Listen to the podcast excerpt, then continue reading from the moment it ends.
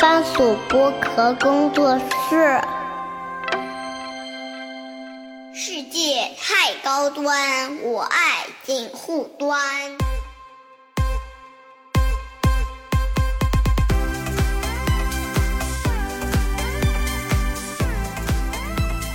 Hello，大家好，我是樊玉茹，欢迎收听梵高 Money Talk 啊。然后那个，今天我们 Money Talk 好玩了。嗯，首先呢，就是可能这一期时间会比较长，然后我们放那个锦湖端的免费跟梵高收费版各放一半。嗯，但是呢，这是一种可能性，就是然后还有一种可能性呢，就只放锦湖端会的免费版。对，这个哪一种可能性呢？就完全取决于嘉宾的发 挥。是的，郭老师，拜托你 了。对对对对对对哎，大家怎么今天多了一人啊对，？先先把嘉宾介绍出来啊！我们关雅迪关老师，关博，啊，我太荣幸了，一个最没有钱的人来聊 money talk，这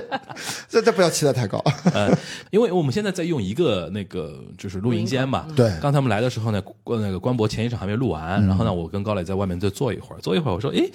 我说今天我们其实有一个话题，其实可以拖着关博一起聊，嗯，什么话题呢？就是。最近我跟高磊都觉得说，诶，好像因为大环境不好嘛，很多人说什么消费降级啊，或者怎么样，然后又等着等着给政策啊，对吧？然后等着给发钱啊，对吧？发但发钱不太可能啊。嗯。但同时呢，我们也看到国内很多一些文娱消费非常火热，对或者说呃一些我们比较粗俗的啊，用那个布热津斯基老爷子的话说叫对奶头乐经济非常好，叫 TTAment，对啊，是的。然后我们说，哎，这个倒是可以跟大家一起来聊一聊。那那如果说到奶头乐经济呢，有一个非常典型的一个内容就是电影嘛，对因为当年其实。布热津斯基脑子里面想的就是好莱坞那套东西嘛，对对吧？然后还有什么，呃，沙发薯片啊，这种就电视机的那种对娱乐的那种东西。但我就想，哎，官博在嘛，简日不如撞日， 简日不如撞日的，就我们 TTAment，对，说说要说那个奶头乐经济的话，要说电影电影产业的话，尤尤其像今年的中国电影市场可，可值得聊了。是对吧？啊就是说哎是是，然后同时呢，就是我们官博从同时还从事什么呢？就是就是极限运动。嗯，其实极限运动现在也是很多人业业余消遣啊，或者说一些爱好啊，因为现在我觉得 hobby 这个事情是非常大的一个产业了，对对吧？对。然后呢，还有一个就是我个人可能比较关注的，比如说演出行业，嗯，尤其以那个音乐节啊，然后戏剧节啊，各地办各种各样的文文旅活动啊什么的。其实我觉得像前段时间什么贵州那种什么村 BA、啊村超、村超超其实跟淄博烧烤，我觉得是一样的，是对就是各地小小。其实我跟高磊聊过一期，就是嗯现在对于一些二三线以下的一些传统老城市或者嗯老的一些或者内陆一些省份，除了文娱概念之外，好像。在别的产业里边拿到一个好的身位的可能性相对比较少一点，是嗯对啊，是的。那怎么来让这些地方活跃起来？可能文旅的一个概念的东西会非常好。对人为制造一个热点嘛。对，当时我们在聊淄博的时候，还没有村 BA 那么火的一些话啊对题了，对其实就是可以到时候可以放在一起聊的。对，就是在现在这种可能大家对于大环境的感知非常。呃，至少萧瑟啊，那种那种感觉，至少是秋天吧，还对到不到冬天呢这这都且说呢。但同时呢，一方面有一些数据非常喜人的一些地方，但是那我们就是说，通过今天这一期梵高 Money Talk 啊，不是水象硬化啊，对，不要聊偏对了啊。哎对，就是我们聊一聊市场这个东西哎，因为讲到市场啊，其实前段时间我们在做那个孤注一掷的观影会的时候，我当时有一个细节跟大家讲一下。其实那个我们冠博也有个就是 culture shock 的一个地方，嗯，就他本人是在这些活动里边是不太愿意去主动讲很多票房的一些话题的，对市场啊话题，大家聊片子嘛，对但是其实那天在孤注一掷的时候，其实很多人会对于我问的那句话，就是说我我一开始就问关博，我说嗯关博，你说孤注一掷这个票房会多少？票房预估，嗯票房预估会多少？他说这为什么要聊这个？我们聊片子不就好了？其实当天那些很多人反应过来，大家对于票房还是很关注的。而且大家都没想到啊，怎么对我预期的那么高？啊，但事实是，这官博还是有道理的嘛，就是预期那么高。但是那个现象很有意思，其实现在很多看电影的，我身边的一线城市的一些观众，他们对于电影票房、电影营销这类话题其实很有关注点的。是的，像这次从《消失的她》开始，嗯嗯嗯，就是比如说陈思诚是怎么做这个营销这个事情的这些话题，其实大家很有很关注嘛。对所以说我说，所以说今天这一期可以聊得非常综合啊。 OK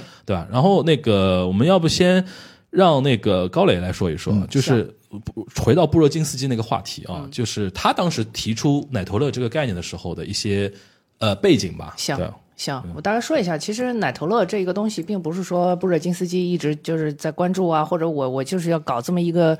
带点阴谋的战略啊，他他是在一个比较怎么说呢，是很正式，但不是学术化的，也不是有战略讨论的这么一个环境下提的这个东西。大约呢，时间是在一九九五年的九月底，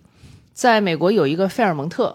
费尔蒙特，嗯，费尔蒙特大饭店呢，有有一批实用主义者，他们就把未来给简化了，嗯，当时说的这个未来简化叫做二八分配，二比八，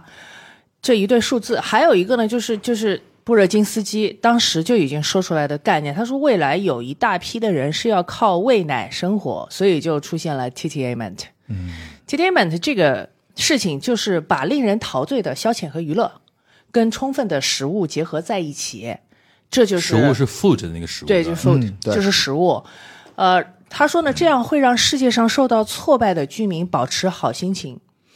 这一个论述被两位德国《镜报》的记者给记了下来，一位叫汉斯彼得·马丁，另外一个叫哈拉尔特·舒曼。这两个人后来写了一本书，叫《全球化陷阱》。在这个书的前言里面就专门提到了 TT Event，布热津斯基。但实际上，布热津斯基是卡特总统的一个长期战略的一个顾问嘛，顾问对对对。他从来没有在自己的著作里面说过这个话。那这个这个事情就是说，如果嗯但是存在他他脑子里边的这个概念，这就是他脑子里幻想的，就是社会长治久安的法宝。本来其实是一个非常概念化的一个对一个想象，一个想象。但是他他可能他当时这老头儿自己也没有想到，后来就是这个世界确实是这样，或者说它是不是一种巨大的自证预言，也有这个可能。有这种感觉。而且他如也有这果个是可能嗯九五年这个时间节点的时候，我提醒大家，互联网还没那么发达，对，其实互联网是放大了奶头乐的嗯是的，这个技术是的的存在，因，为降低现在了嗯奶头乐的成本，应该对啊，而且无远弗届嘛，对。但是从这个角度，我插一句说，奶头乐跟所谓的娱乐至死，其实还是对吧？就跟他那套理论其实是有相关性的，我觉得大家视角可能不太一样，对视角不一样。对，奶头乐的视角是自上而下看，我给你们奶嘴儿，我给你们好玩的东西，关键是有那种统治的意味，对，有对的统治的意在里味面。娱乐娱至乐死至死讲的自下往上，我讲看的是上了媒介视角或者媒介的对发展，其实就跟对当年那个汉朝那个罢黜百家，独尊儒术有关。啊啊，哎，对就是对对我们有就道是理反正就是外外儒内法嘛，嗯对就统治者永远是法家思心心心态，然后到了统治者之后，我怎么让你们听话 呢？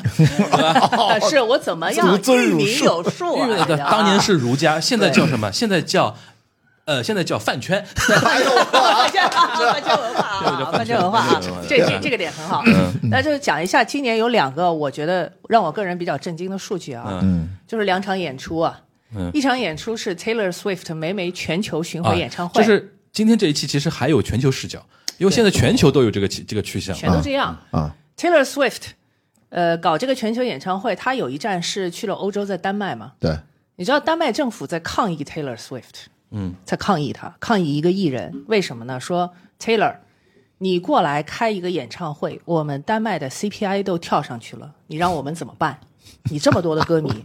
现在没因为好像是全球歌迷都会嗯涌到丹麦去，跟着他一起跑到了你比哥如说本哈根，什然么后都贵，抬高了抬高了那个酒店，抬高了餐厅，甚至抬高了停车费。是什么都高，对什么都高。然后 Taylor Swift 根据计算，他这一次的全球巡演可能会打破 Elton John 在二零一八年创下的记录。嗯，他的全球巡演的票房收入可能会超过十亿美元。哇，这是 Taylor。嗯，然后中国也有来 TFBOY 嘛，对，西安这事儿闹的哈，哎西安闹得比较大，但是他他们的这次演唱会，嗯，据说是给西安市创造了四点一六亿旅游收入。嗯哇，因为有你有你有那么多的观众会过去嘛。对对对，至于那些不好的事情，我觉得我我们也不用说什么，嗯就是饭圈文化嘛， 是吧？嗯，饭圈文化，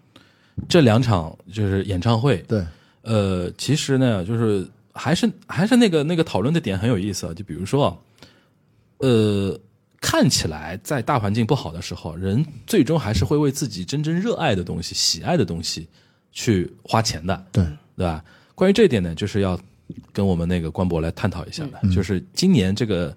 呃文娱市场啊，因为你电影你最熟了，嗯，因为我记得我们在过年的时候跟官博正好录过两期，一期是春节档的，等于是前瞻，哎，后来后复面盘了是一下啊复，盘了一下。嗯嗯，你现在说老实话，我们在复盘的时候，你有没有料到今年整体？现在在整体来看啊，嗯，暑期档已经很热了，对，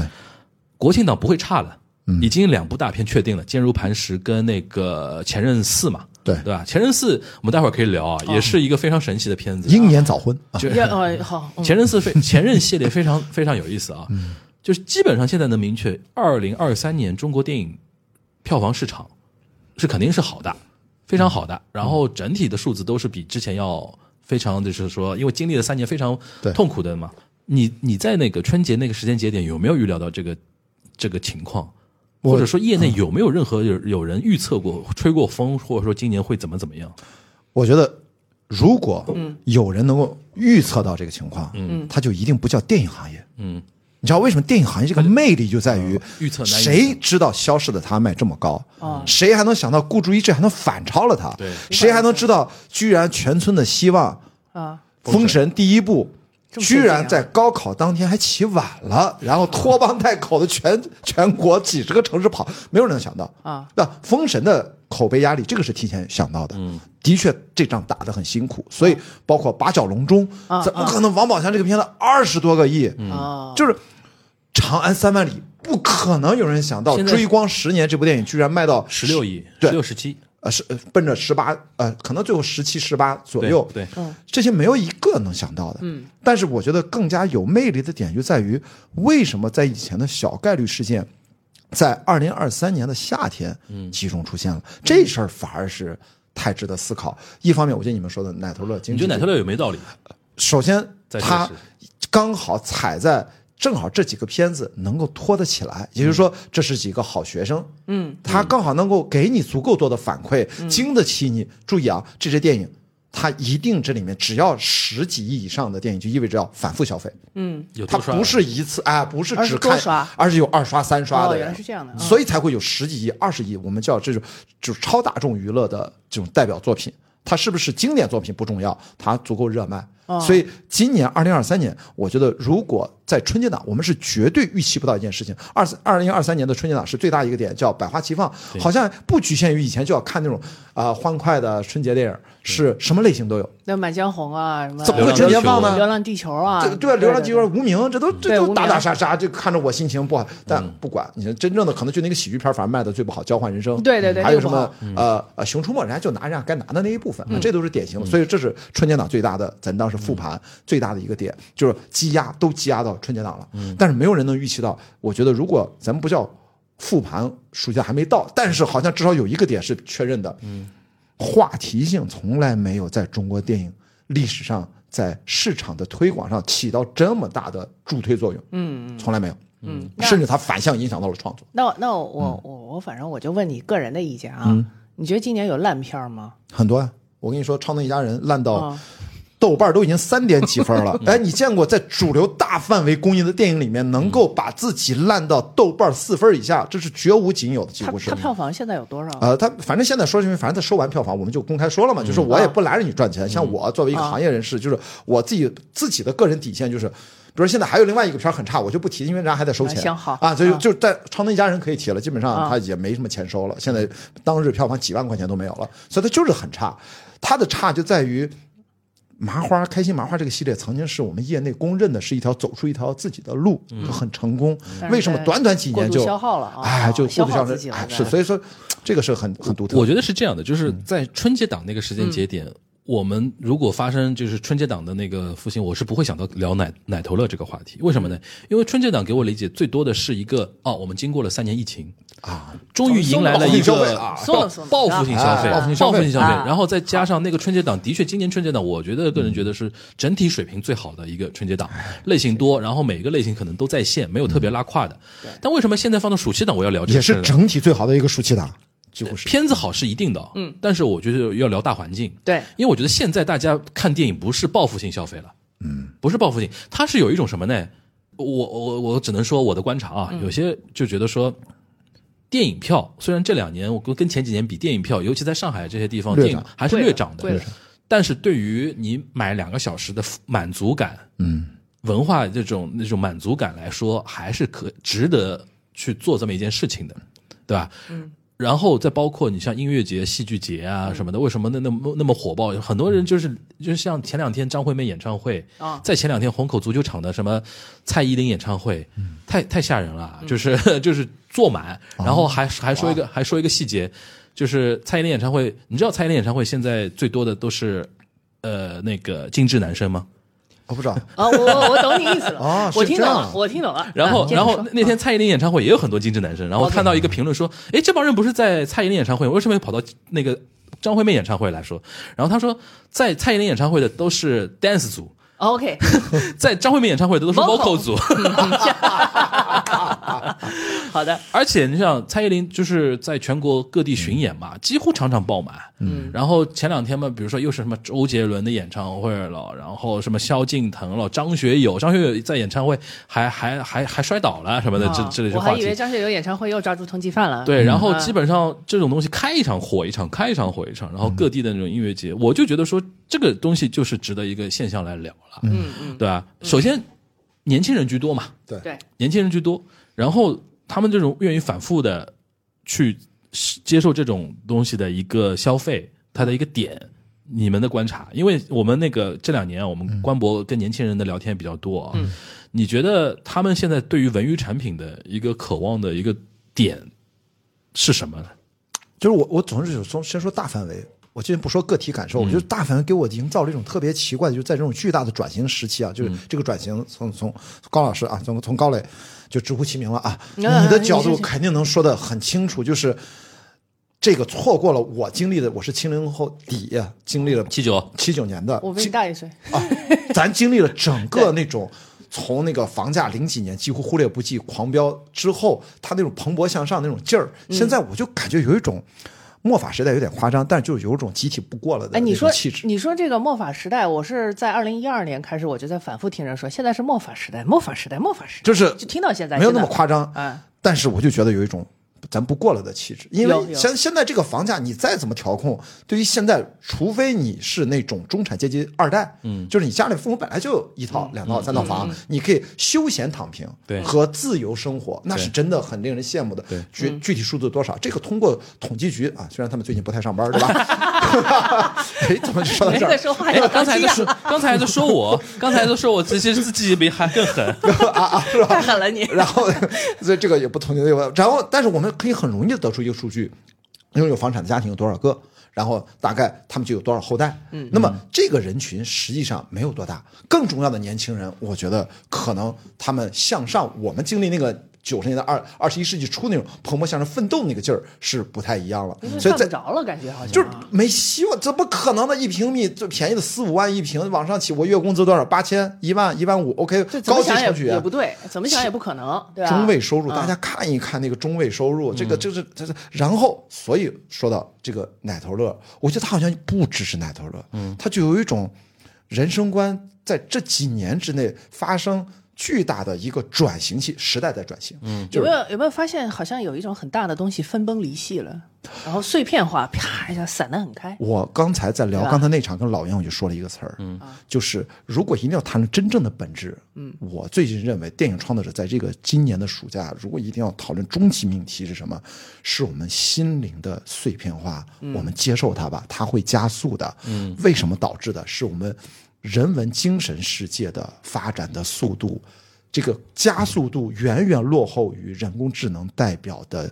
它的发展速度，最后这个撕裂会越来越大。我们最终会被技术发展给撕裂掉，因为我们这人类的心灵的人文的发展也就几万年的历史，对而在短短的技术改革，在工业革命之后，这次技术可能会快速的发展到我们理解不了、接受不了。这种说实话，现在的奶头乐更多的是一种苟延残喘，给我的感觉就是人是否能在一个真正的虚拟数字世世界里面去寻找体验上的真实性， 嗯，的最后一次，再不这个触碰不到也就彻底拜拜了。其实其实说白了，你刚才说的这个现象，就让我想起《三体》来了。嗯《三体》其中在比较靠后的那个章节就嗯说到，由于三颗恒星不确定的引力把这颗行星给撕裂了，嗯，剩下的那批人就不得不寻找新的家园，嗯必须要加速寻找。实际上，最后剩下的那一批人那种相互安慰的状态，跟现在很多的所谓的奶头乐儿其实是相通的。对，嗯所以我觉得跟布尔金斯基的九五年的那个状态，那个时候我们 WTO 呀，还没开地始，球是对对平的呀， 就是是是那所以那个还是那样的一个呃全球人类的那样的一个那精时神候状大态。家还在聚合，嗯，对吧？他在他在聚合的时候就提出了这个问题。我觉得这里边是两块儿啊，一块嗯儿就是比如说刚才你提到梅梅那个演唱会啊什么的，虽然现在全球有一种反反全球化的一些嗯一些一些动向。对吧？有一些逆流，比如说，呃，你像包括德国现在那个啊极右的政党都在、都在都在起来，对但是毕竟有四十年左右的全球化的那个底子在。嗯你想，Taylor Swift 为什么在丹麦会引起那么大的一个轰动？因为文化上面的那种无远佛界的那个东西已经已经在那个地方了，因为对包括互联网啊什么的，那个东西是没有办法其后实你退的，再逆也逆不回来，对这个逆不东西回来对当对然对在这种情况下，就是我觉得奶头乐在全球的领域里边聊聊的一个点，就是文娱影响这个世界的一个前进变化还是继续存在的，嗯当然对吧？而且其实说老实话，如果我们放眼看世界的话，其实现在整个全球市场都不怎么好，都对吧很差，全球市场都都都很差，是是吧？然后我们憋着，然后美国也也也攒着劲，对吧？因为很多俄罗斯也不好，欧洲他妈也不好现，在我告诉你，就是大家呢，其实都知道，就是都很烂，嗯都很糟糕，但是一定要挺住。对为什么？你先倒下去，不我知道再谁先倒我对这我一定要对并了，就全是这种状态，其实都 不好，对。都不好 啊。对，这是一个、嗯一个脉络。还有一个呢，就是我回到我们我们现在这个脉络啊，就更像我们我跟高磊之前聊日本的时候，我们聊到一个话题叫宏大叙事消亡消亡史。啊，对你说这词儿、就很是棒嗯宏大叙事，因为比如说你刚才提到九五年布热津斯基那个时候，对嗯那个年代的中国社会是有宏大叙事的，对吧？对尤其进入到二零零一年，比如说我们意识入世啊，然后世界杯啊，然后怎么样？当时的一个宏大叙事是，比如说我们要拥抱这个全球化的一个东西，对吧？对然后我们经济是这样。正增长的，所以说我跟所有的六零后、七零后聊天都有这种感觉。我觉得哦，我说你们身上是虽然年纪比八零后、九零后、零零后肯定是要长很多，嗯，但其实你们的内心更像一种年轻的灵魂，因为很多，除非你已经躺平的一些人嗯啊，不是，其实很多人现在还是对于未来充满了热情的一批人，嗯对吧？很多人是这样的，但是你却跟一些年轻人聊天啊，很有意思。因为比如说，因为我们现在做节目需 要，我跟高磊对找了一个年轻的一个实习生吧，对吧？对对有的时候我跟他聊天对小同学，嗯你就会觉得跟这些年轻人聊天，他们好丧，或者说他们好保守。嗯这个保守是外界给他的一种压力。你比如说，比如说他父母会跟他说：“哎，你别在上海这种地方闯荡了，考早点考个早点工吧早点啊早点考个工，然后对怎么怎么样。对然后你想，年轻人跟年轻人之间都会都会都会卷，为什么会卷？比如说，哇哇，他已经开始就是我刚刚才大二，他这个人已经开始准备考研了， 已经开始上各种补习班了，或者或者或者他那个那个基点基得非常高，然后怎么样？上次我记得曾经跟我讲说，他们复旦那些。好卷一点的学生，从一一开始大一选课的时候就开始卷了，就哪个课比较容易拿 A 拿高的一些基点啊，或者怎么样，就他开始选，不一定喜欢这个东西。但按照我们就八零后甚至七零后的一些像大学啊，你进去之后就是应该好好。就是说，学自己想学的东西，自由，或者说你哪还得琢怕磨这个，我你哪怕进去谈我恋爱，先 玩了一圈儿，你哪怕谈恋 爱，我先玩儿。 你哪怕谈恋爱也可以嘛啊。但现在就是卷到，就是说进了大学继续卷，那那种感觉，就是你会觉得说年轻世代的人，他逐渐的被这个环境。改变了，改变成这个样子。然后现在这个语境下，宏大叙事消亡史这个语境下的那种奶头乐是什么呢？年轻人更多时候在这种东西里边是一种喘口气的一种感觉，感觉就是被压抑到一定程度了。对，我不太我不太想用那句话，就比如说“今朝有酒今朝醉”嗯啊，然后我觉得那个太太负面。他们其实不是“今朝有酒今朝醉”那种那种心态，而是说可能别的地东西都太烦、太苦、太闷了。但是呢，在这一刻，我可能追追我的哥哥，对吧？嗯透透去气去一个音乐节，看看我喜欢的一个乐队在唱唱歌，或者我去看一个剧，嗯这个地方是让我喘口气的一个地方。然后这个东西会上瘾，嗯，有可能是多巴胺，有可能是内啡肽，可能多巴胺居多，对吧？多巴胺居多一他点，但是他看总价，就或者是单价又没有那么高，但负担得起就对可吧？以了。一张电影票才多少钱？嗯一张电影票才多少钱？对，一部剧两三百，在上嗯海，对吧？你多刷，对吧？当然有很多人很狠啊，然后或者说音乐节，音乐节其实音乐节的票没有那么贵，嗯它跟演唱会不一样，音乐节本身那个的那会会好一点，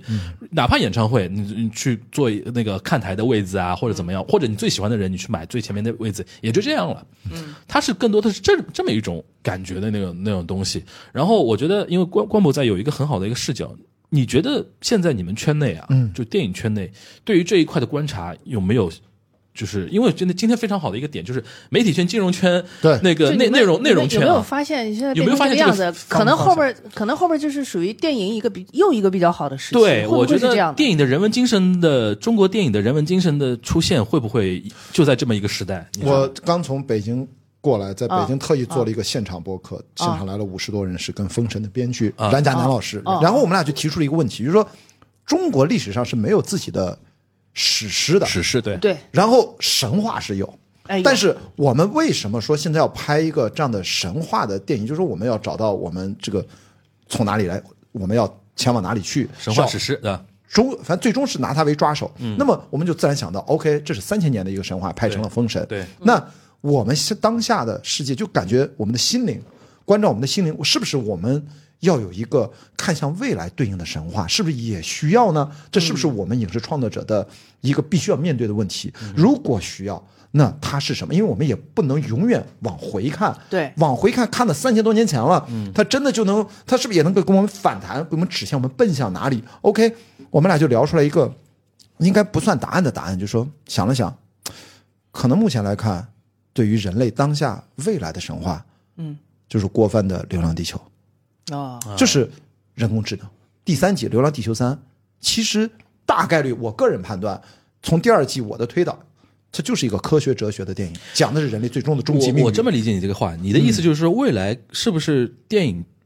其实包括电影圈啊，任何文艺作品圈，大家创作的一个母题是对于未来的一个想象了。要寻找人类的新的神话，嗯，然后这因个为神话现在我们是站跨文明的，因为我们现在站在一个科技的一个路口了。是的，这次关关博是这个意思啊，我 get 到了也啊。可以有，我们从一个载体上，就一个作品，嗯你会发现《流浪地球一》到二的变化，嗯它是一个无论从叙事载体的载量叫信息量，嗯这个词儿其实是我第一个提出，一九年是要高信息量电影，后来嗯二全面都用延续了用了这个词儿，以及它的叙事的复杂度，更包括它的思考的深意，嗯三个三条线并进，然后自然推导出第三步是一个更加，甚至可能就是进入到非人类中心主义的视角来重新看待嗯智能、看待生命、看待意识，用这个东西是我 AI 们。用 AI 的视角来讲故事，反过头来让你看见 AI 的视角。呃是的，会不会所以这说样第三步一定会更超越、超越视野。那我问你啊，你这是一个趋势你这个趋势是会有当时会有，你觉得到时候会有市场的支撑吗？所以我刚才为什么前面提到，我们只是在仅仅的过去，也就八个月吧，十二月底 ChatGPT 发布，就感觉这八个月发生了几年的事情。是这这个这这一轮泡沫都已经炒破了，啊就这八个月，对真的真的哎啊，，但是它才只是刚刚开始，是对日新日异的时代到来。所以在这种情况下，我们再也不能用传统的互联网的那个技术思维。这次是真的是，我觉得工业革命以来，要马上彻底的改变我们的生活。我们每个人都是身在其中。哎，你有没有感觉到对人类最大的威胁已经到了？其实我有这种感觉啊我们就是会见证对嗯它发展，包括最近的，不管是好莱坞表面上看罢工什么这些，它嗯会愈演愈烈。所以在这种情况下，就我刚才一开始提到那个话题，就是我们会对最终会走向虚无。我们唯一的契机就是我们能不能找一个未来的神话？这个神话就是我们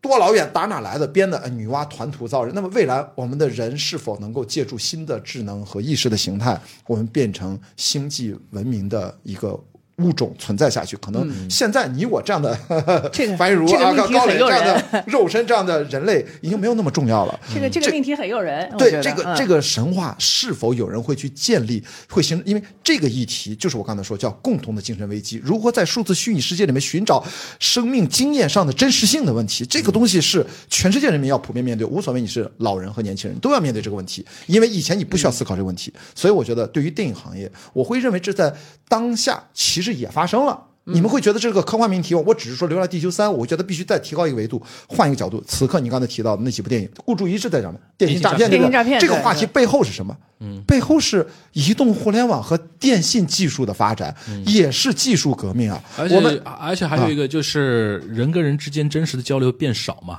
啊，这是另外一个维度。我就说核心啊，我这这是两个电影啊，嗯还有一个从 Barbie 到啊那么小的电影《野蛮人入侵》文艺片啊，陈翠梅，包括即将上映的《我经过风暴》，我终于看了，吓得我呀天呐！这三部女性导演的作品，当然是女性主义的一种上升的一种趋势，背后是什么？嗯嗯，背后依然是我们的技术发展，让整个工业社会以来，我们越来越多的女性。就通过经济独立实现了更大的个体自由，嗯，来改造了社会，让人类面貌发生了巨变。然后我们有这么多，你经常说的英年早婚、婚恋议题、怀孕这生不生孩子这问题背后是什么？它也是我们的生殖技术，嗯，不断的发展。我们以后不需要自己怀孕了，子宫自由了，所以背后都是在技术改变了我们，而我们的电影创作者们对应的都是一种下意识的反射，就哎是出来很多你作知道，品。你你你说这些让我想起我们年初的时候，我们在做一档节目的时候啊，我有嗯一句话啊，这这樊亦茹听了以后觉得头很大，嗯，就是我说这是一个冥王星进入水瓶座的 时代，就是他他他听了以后他就懵了。什么意思啊？其实这个这样的一个时代，大约两百多年出现一次，人类的玄几次玄学时间要就开玄始玄了啊学时间，哎 对对对对，看看认真听一下。时间的规律是很神秘的。嗯，我后来花了很多的时间在一直研究这个时间。嗯，因为你在交易里面是四个小时，一个星期有五个交易日。嗯然后呢，交易呢又分成不同的时段和不同的时空。嗯，这些东西其实全部都可以对应到，就是天体物理。就是后来我也有跟樊亦茹聊过这个事儿，我说所有跟着大盘看了十几年的人，最终都会反射到就是两两个派别，要么去看天文，要么去看易经。我我认识的老法师没有一个例 外，没有一个例外。嗯，所以在说到这个规律的时候，就像你刚才说了这么多，包括包括一些非常奇特的想象，嗯，包括一些非常大胆的设想，这一切。因为人类的幻想如果要变成现实，通常都是在电影世界里先实现的，嗯，对吧？先实现。那实际上，我想说的那个冥王星进入水瓶座的时代，同时也是激发了两次工业革命的原动力。它恰好就是在那个点，它开始了这样的一个东西。我们恰好看到了 Chat GPT 的时候，那个冥王星又到了水瓶座，也恰好就是在这个时间段，个体和就是上面那个非常庞大的顶层建筑之间产生了一种微妙的对立关系。然后每一个人的情绪、每一个人的表达，可能都会逐渐的碎片化。这个实际上是在积累一种，可能是全部的人类向前走的一种原动力。我并不会把它看成是，就是像《三体》那样的行星割裂。嗯，我觉得没这么惨，就是也可以套用一个概念，就是文艺复兴嘛。嗯，可以套用这个概念。文艺复兴为什么会出现？是因为君士坦丁堡不存在了。嗯。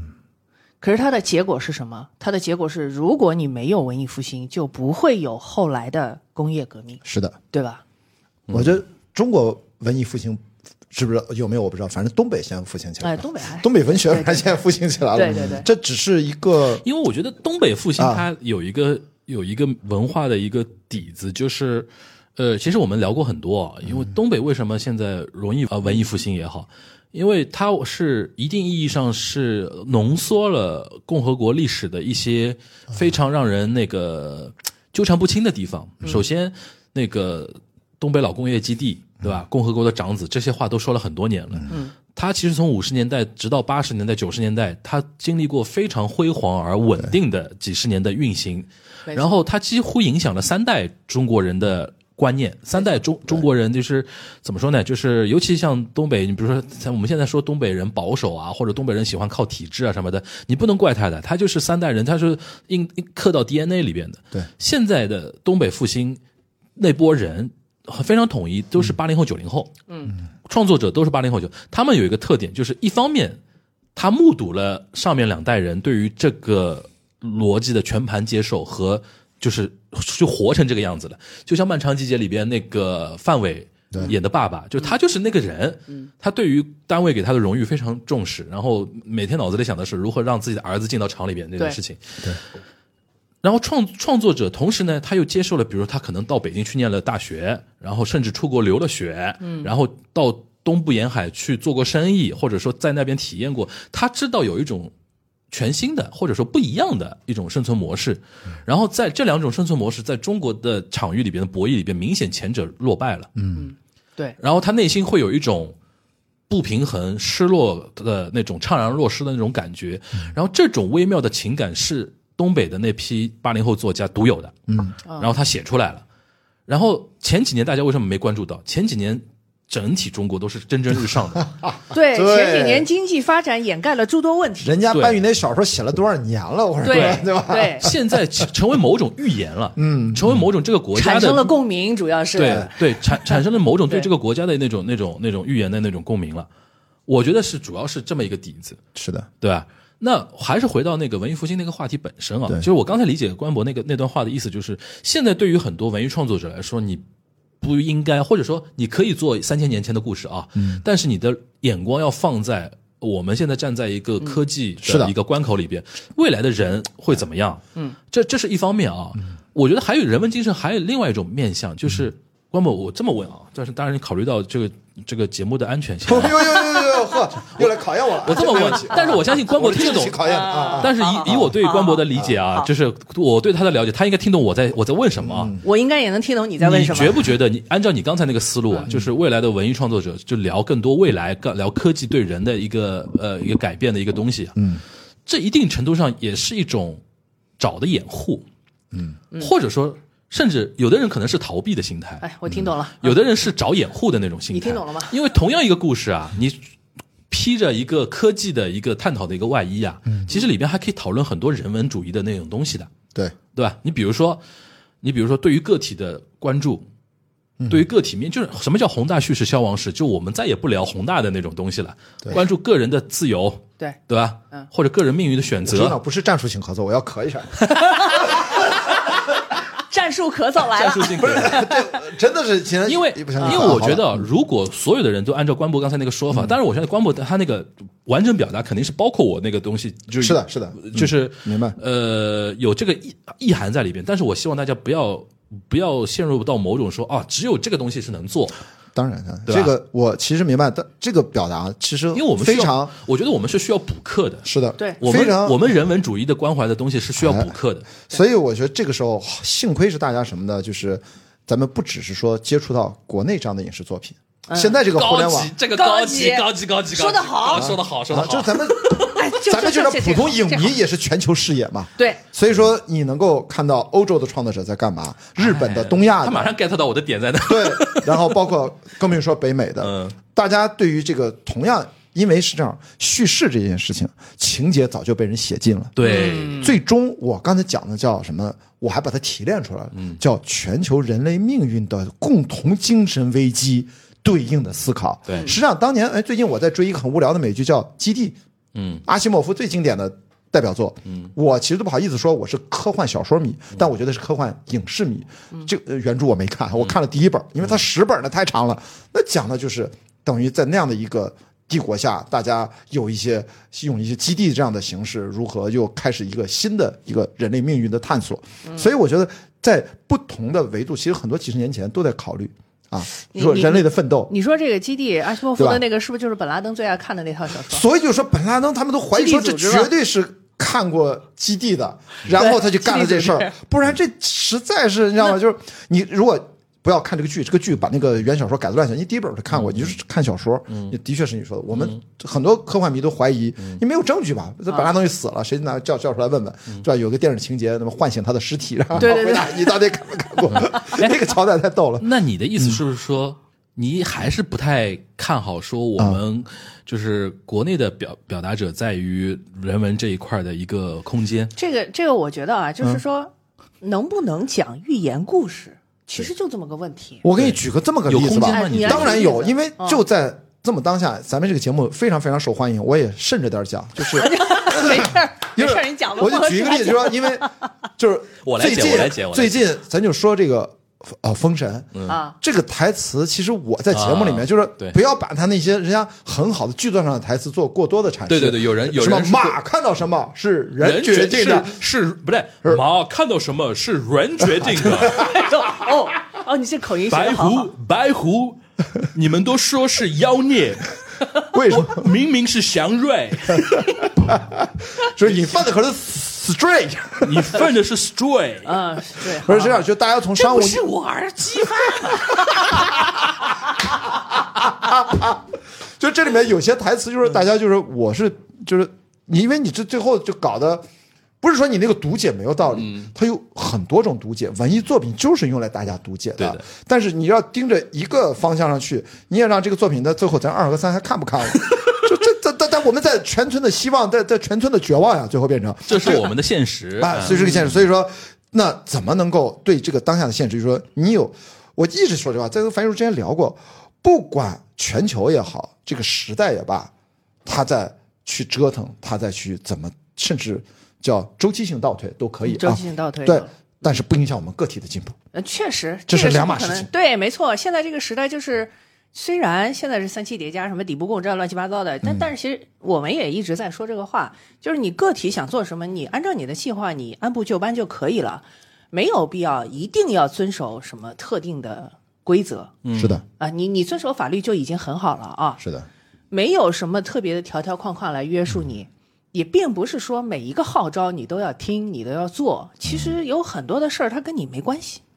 嗯就没关系的，是。对吧？所以我觉得在创作者上的角度，我永远是把最首要的 priority 那个评判标准，就是他是否在追求心灵上的自由。嗯，这种自由是我们心灵上的完整的基础之上，嗯是一个最终极的追求。站到这个角度，我觉得一切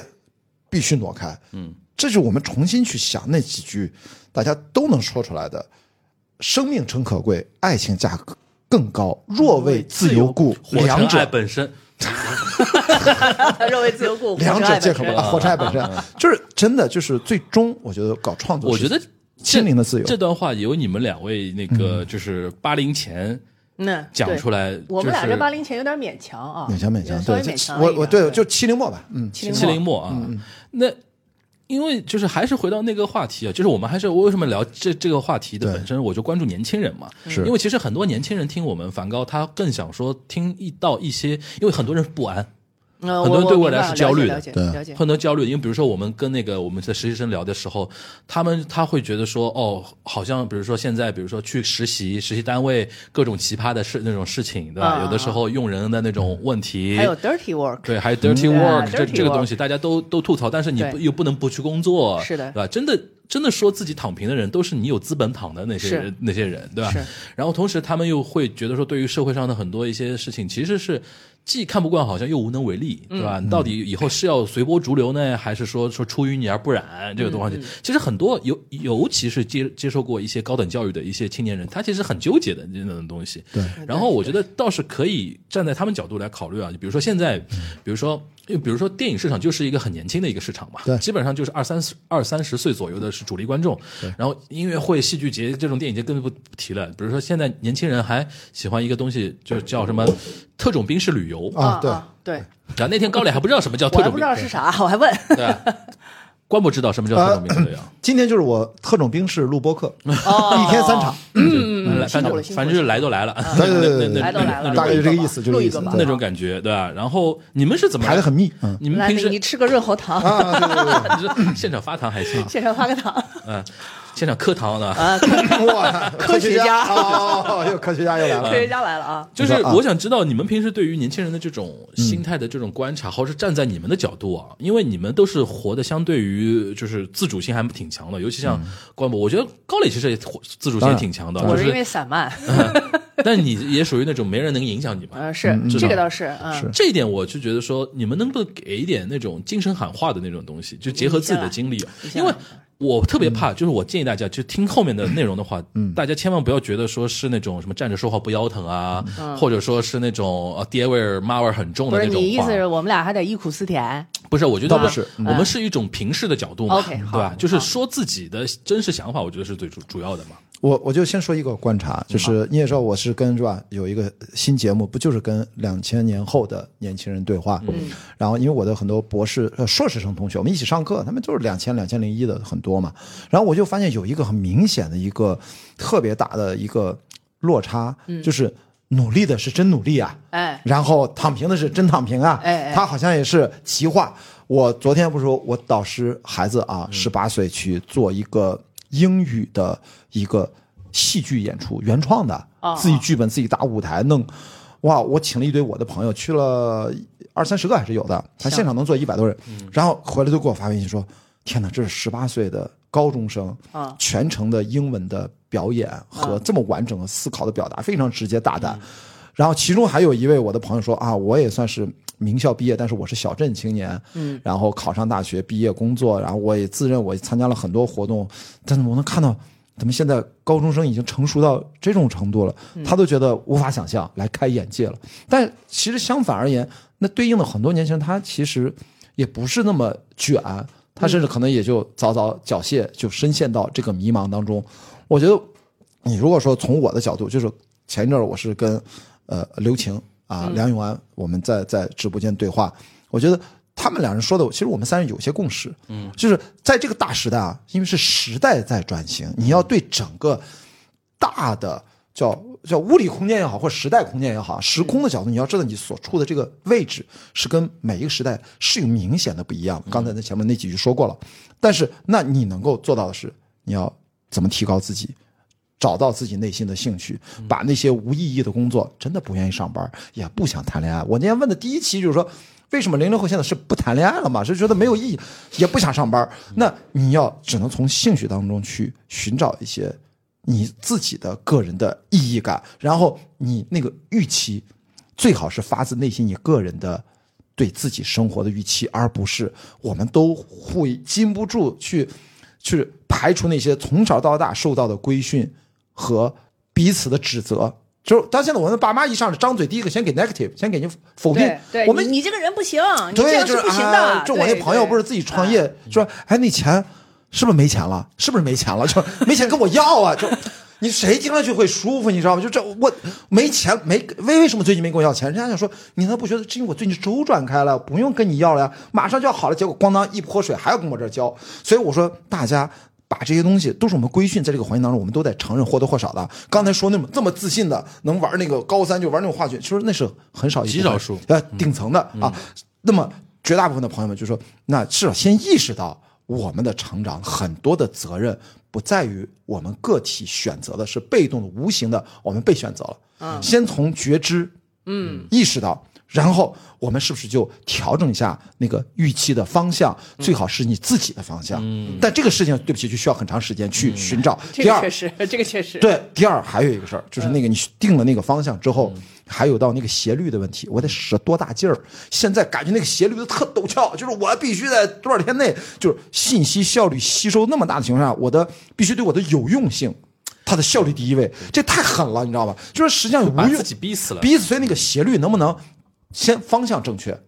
斜率高低方向不正确，你其实还是摆，还是为别人活着。第一，找到自己内心的方向，兴趣为主导，慢慢来。第二，找到了之后，找到一个适合自己的当下，你所处哪个城市、什么环境，能不能养活自己？一个让自己缓，也别看这个斜率低啊，你只要坚持这么走，你的成长是绝对的，是变化非常大的。嗯，你是跟时间做朋友的，所以现在呢，大家就是既不考虑方向，因为他不考虑，他就没意识到我们在巨大的被规训，他只有情绪，只有情绪被情绪掌控，我们如何去？所以我说强化身体来对抗这个情绪，来去把这些规训过往那些东西尽量排除掉。我自己真正内心在思考什么，我的愿望是什么，然后把那个斜率调到自己适合的那个度。因为个人预期这事儿是个主观。我后来跟我那个创业的朋友说，啊，我觉得你最近为什么这么焦虑，就是因为你是否在真的跟你喜欢的这件事儿，你都决定要自己创业出来单干了啊，很累的，你是不是能够接受它，把它当成一个跟这种生活方式像朋友一样相嗯处，而不是说。我现在不知道哪来的声音，我必须在几年几年之内要完成这个，完成那个，完成那个，一切就为那个，你都忘了你本来是要干嘛，对， 这个很重要。嗯这点我觉得其实高磊也可以说，因为你们圈子也很卷的，哎，，哦就卷的人就是 哎，对，啊我们我们这个圈子啊，嗯，就很奇妙。嗯，我们这个圈子里呢，有年轻的时候想当文学家的，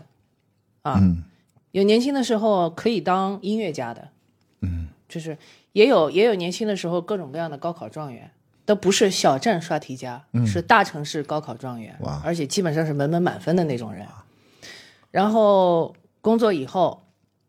这个不管你在什么样的金融机构里面去去做这些事情吧，每一个人都会头上卡着一个 KPI，背绩效、背指标嘛。嗯。然后呢，你就要不停的去想各种各样的方式去实现这个 KPI，因为这个 KPI 呢是与你每年能拿多少奖金是直接挂钩的。就是这个行业就是这样，你赚钱多，你就是厉害；你赚钱不够多，你就是不行。我们评判标准就简单粗暴。刚才还在跟樊一茹聊一个事儿，为什么现在的金融从业者突然开始打掼蛋了？啊哎这个特好对玩。你知道你知道为什么想不到吗？他刚才跟我说了个点，啊，他为刚什么？这个点我不先解释，先你们都想不到。先是这样的，就是说几年前不是都嗯德流州行嘛玩德德哎，扑嘛，了，对啊，嗯为什么那个时候玩德州？那个时候，金融机构接触的投资者，什么 IDG 啦、红杉啊、嗯黑石啊，然后贝莱德啊，全部都是外国人啊。这些人呢，在华尔街的那个那个哦要么氛围外国人，要么在外国待过，要么在外国待过。华尔街的这氛围，就是 Mary Lynch 当年就讲过一句嘛，他说这个德州扑克是一种训练华尔街交易员的非常好的手段。嗯，所以大家都应该学一学德州扑克是什么。其实我们都知道，德州扑克的精髓在于吹牛啊，bluffing， （bluffing）。嗯，我用眼神催眠你，这就是两个人做交易的时候，这是唯一的精髓。对这两年呢，外资逐步撤离了，就外资对对国内就非常的不乐观。嗯，然后呢，那你你金融机构事情你是不是还要做？那就你你就要去找啊，现在谁最有钱？地方政府最有钱。嗯，哪两个地方的地方政府最有钱呢？江苏和浙江。嗯，那个地方的干部会不会打德州扑克呢？不会，会玩什么？掼蛋。嚯啊！哎，这个逻辑就通了。供需关系角度来哎思对考了这个问题啊，就而是且从德州扑克变成了湖州扑克。 对，没错，湖州扑克，嗯对吧？所以现在如果不打掼蛋，嗯就没有办法跟自己的大甲方做好沟嗯通，哎天哪，嚯啊！你就融不到资，你就没奖 金。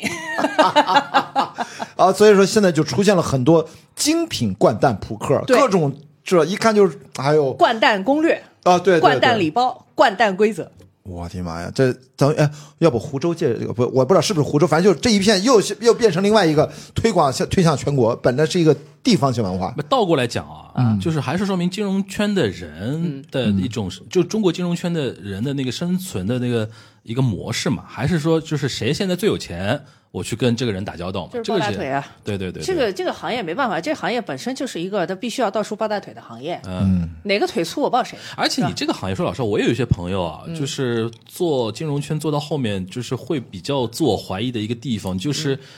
最终还是跟数据、数字打交道嘛。嗯是对，这个非常容易迷失自己的，这个跟因为数其实字嗯我觉得高磊都迷失过自己，他自己都说过这个。是这个跟数字打交道最可怕的一点是什么呢？就这个这个哗一个大数字进来，哗一个大数字出去，嗯，你最后就麻掉了。对，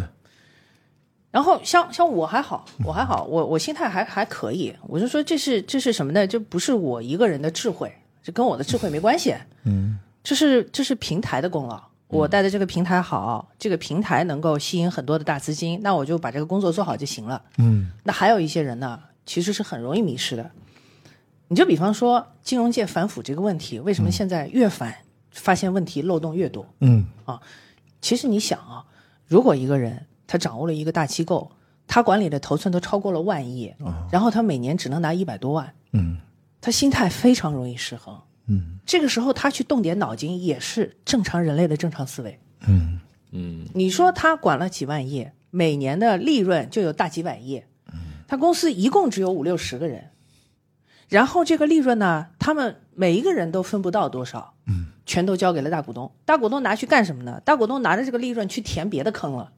天哪，就另外隔壁的那个团队亏得个一塌糊涂，我这赚了好多钱，然后被大股东一划，哎，你嗯们支援一下兄弟单位，是个人心态都不平。嗯，我们就有一个有一个问题啊，我们看到了很多的电影，我不知道以后能不能借助 AI 把我们金融界这些非常扭曲的人性给拍一 下，这个题材其实蛮好的。我觉得金融行业它有一个啊点，就是为什么其实拍的不是很多就，国内拍得不是很多嗯我我就呃国内很少，就是国外其实把它拍的准的，像大空头那种，大空头那个拍得很好包括还有一个啊，其实跟他同期的是一个华尔很街小之狼好啊，呃，那个其实还不不行啊不不安全算卡尔伊卡他，说就卡尔伊卡有另外一个就是讲当天晚上发生那个事大儿而，不倒，啊当然不倒是一个，还有还有另外还有一一个，个那还有个一。肯定是我知道你要说，肯定是那呃个那讲个讲高盛，内部讲高盛的，我觉那得个《上海通牒》是吧？应该应该是那是剧还是电影？那那是是个个电影，那是个电影。反正有一部真的拍得特别好。中国主要是因为在金融行业，我我觉得它是一种类权力封闭系统，对它就很多信息出不来，嗯，所以对于影内视部梗太多，就是它就行业壁垒特别高。是简称高垒啊， 好无聊，这什么梗？非常高烂的梗行业这壁垒谐音梗高啊，了。对对对，我对好冷啊啊，好冷啊！我天哦，谐音梗要罚钱哦 的。就是就不像我们电影行业，它最重要，它是一个大众，它的被娱乐到，它毕竟不是来受教育、看科普片的嘛，他可以看纪录片就好了嘛，大而不倒有纪录片嘛，对吧？那所以说这个东西它比较难。嗯，做把它大众化翻译工作，这个就对编剧和导演的这种要求特别高。所以大空头拍得好，就是那个导演对这事儿本身他就钻研的深，他知道用平时的大众的通俗的这种叙事方法给你呈现出来。但实际上金融战很多东西，比如说那个 CDS 是到底什么意思，就是很多人会不关心这个东西，你且解释呢？大空 credit default swap，对，就这种，就然后你再讲什么其他的次贷，次贷从哪里来的，怎么去房地产、房地买，就那那些一大堆。我要我在看那个之前，我是那个《大而不倒》，其实是那个后本我还看了，但是那个、索尔金的书是我吧？对，所以然后看完了那本书，我再去网上找那个片子的时候，Too Big to Fail，然后下来第一批一打开，我你妈他妈都是 gay 的毛片儿我操，真的 Too Big to。你这是下错了还。对呀、他就叫这个名字，啊所以我还我惊呆了，我说他刚才在说什么？我所以说你你明白就是他 还下错电影，不是，他就是当年那个时候那是。因为他是个大热片，对然后大热片啊他对他关键那个毛事，他就叫 too big to 对啊 fall，，就是肯定因为他是个大啊热片，所以说有一些拍 A 片的公司就是套用他那个名字嘛，对吧？关键是他那个名儿还契合。谁让对啊，他对啊，对，就就玩这个梗。后来真的找找找啊，找到相关纪录片，又看又看了后来的，呃嗯看了故事片版本，就是你就好好讲这件事不就完了吗？还要插这个佐料 在里面，那我的受到了创伤，你知道吗？ 受到这心理什么创伤删不是受到受到什么创伤？就看到自这彻底播不了。然后关键创伤是在于下了一个他妈的不是是嗯这个，下了一个能还不是，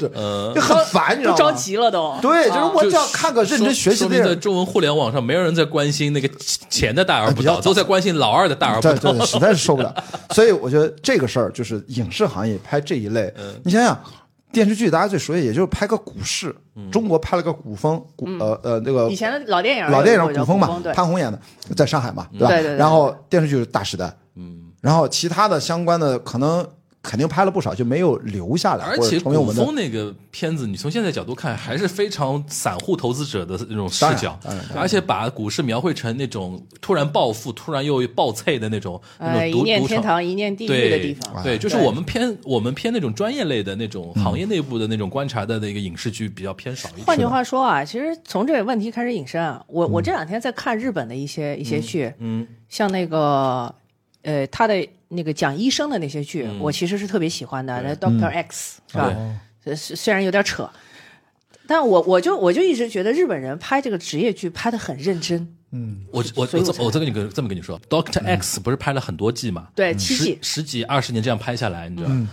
他的编剧就不干别的活了。哦，这就专门就研究医就医学专门研究在医学里边的那种梗了，因为他就是就就你拍，就你这么来，然后他每每年都会。到各个医生里、医生的对团队里面去采风嘛，其实就是把自己都培养成一个半医学专家了，就嗯哇是是塞的真是就我们的是是影视生产我不们是这个逻辑，我们的行业好的行业剧极少，对，对，就是就是编剧这件事情被当成了一个过于的窄的一个技能的行业，而在就我相对熟悉一些北美的情况，就是他们的编剧技能其实都是很成熟的行业人才，突然感兴趣，我想学写写作、写剧本，就是写剧作、写剧本这件事情在。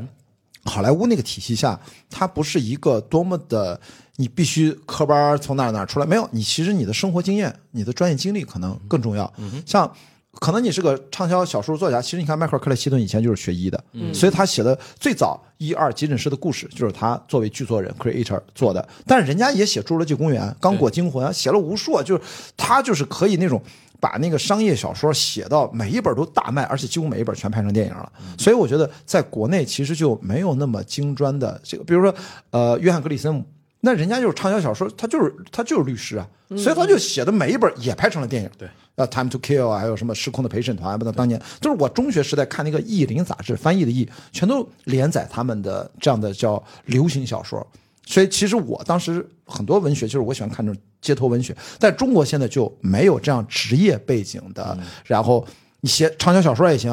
你看咱们写畅销小说，我看的都是什么，都是言情剧啊，什么这种哎呃修仙呐什么玩意儿啊，就这个悬疑然后可能最近可能穿越小说我们很专业，所以这个是那就不是行业有关了、但穿越还还是穿越到宫廷里边去的啊啊。对，但但对，对至少对宫斗宅斗我们很是的很擅长，所以说这个真的就我们到目前也没有真正的解决这个问题。中国的医疗剧都这么笑话，基本上对对对，拍了中国几医部疗都剧，是哎呀，中国不管中国这些职业剧就是都怎是么恋了爱这个剧对，都最是后恋都爱是剧恋爱都是剧都市言情，拍到最后全部都是都市言情，就让人看着就特别不就好玩。我们的职场剧就是不同的职场里边的人谈恋爱的故对事。对对，嗯所以说这真真正的我的中国心那个这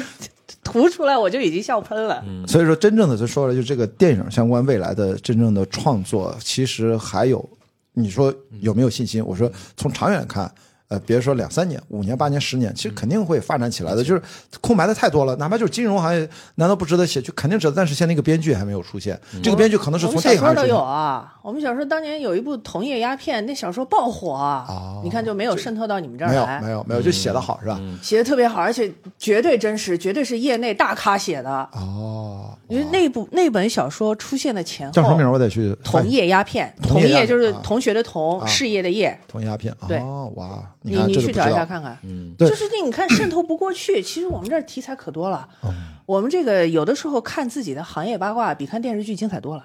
但是就是我不们能拍，这都是真的不能拍， 啊，就就就是确实不能能拍拍，就确是实不能能拍 嗯就是我总是觉得吧，以前我做二十年前做电视剧的时候，我也能理解有些不能拍的理由，比如说当年我拍《江山陈宝国》有个叫《铁面无私》的电视剧，当时是那是破那个跟你们金融行业有关，它是造假币的。哦，他那时候就是拿那个铅板嘛，啊但是这正面、背面什么的，就那个铅板，当时叫经侦处，他们要审查这个片子，就是说，想一想这个能展现吗？就是这个还最后还是展现了，但是最当年还停留在什么阶段？抓到这个嫌疑人是用这个弹道分析，说这个最好都别提。嗯，我的妈哎呀！我说太专业。不是弹道分析，这不是什么秘密嘛？因为那个时候你知道，在国内哎 CSI 盗版都能看到了，然后对 CSI 都给你公开了所有的人家美国怎么对怎么，所以就是咱现在还处于这方，我我就不知道金融行业它的是金融信息安全的这个密集的哪些敏感区在哪？我这么跟这么跟你说啊，我觉得对影视嗯行业是空白我的这。么跟你说啊，上次我们跟一个律师聊《啊 Fund Money Talk》，嗯，那个节目我都剪掉很多，对为什么？因为他是做商业那那个诉讼的一个律对师，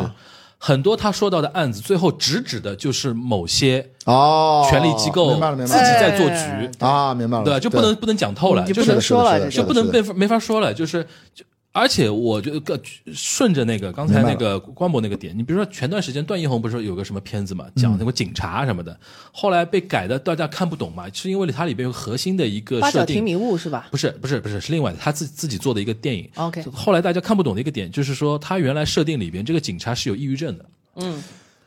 然后呢，我们的审查部门的意见呢，就是说警察怎么可以有抑郁症？不是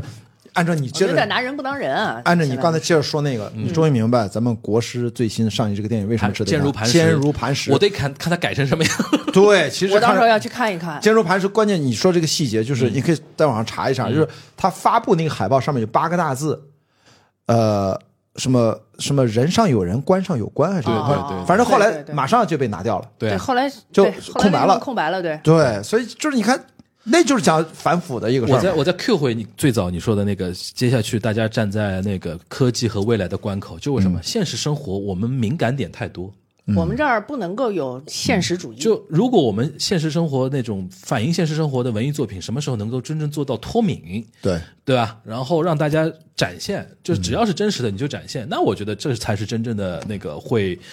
爆发出来的一种东西，因为我们现现实题材的东西太多，太好看了，对对吧？这个东西，好，那个我们聊聊钱的话题，好嗯不好？聊聊钱的话题，好，钱的话题因为大家就聊聊情怀啊。哦，我操，然后现在 太进入收费到了，我打起精神了，我哎，靠，好嘞，现在进入到现在进入到收费收费版了 啊！现在聊之前啊，就是我们那个高磊问了关关博一个问题，嗯，说那个封神投资方是谁啊？啊然后那个说北京北文京化，文化嗯北京文化，然后我们我们那个高磊嗤之以鼻，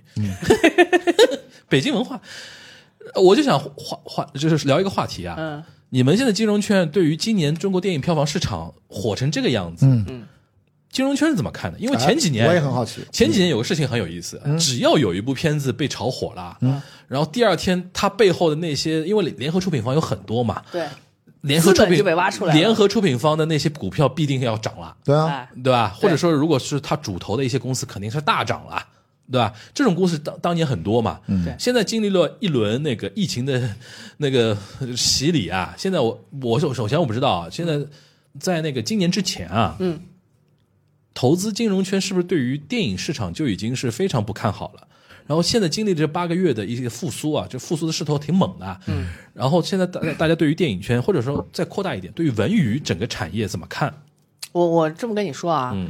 我并没有我我是从来没有不看好过这个产业的，嗯，因为我们还聊过我是个效果特文例嗯化，还聊对聊过 B 站的话，我是个特例。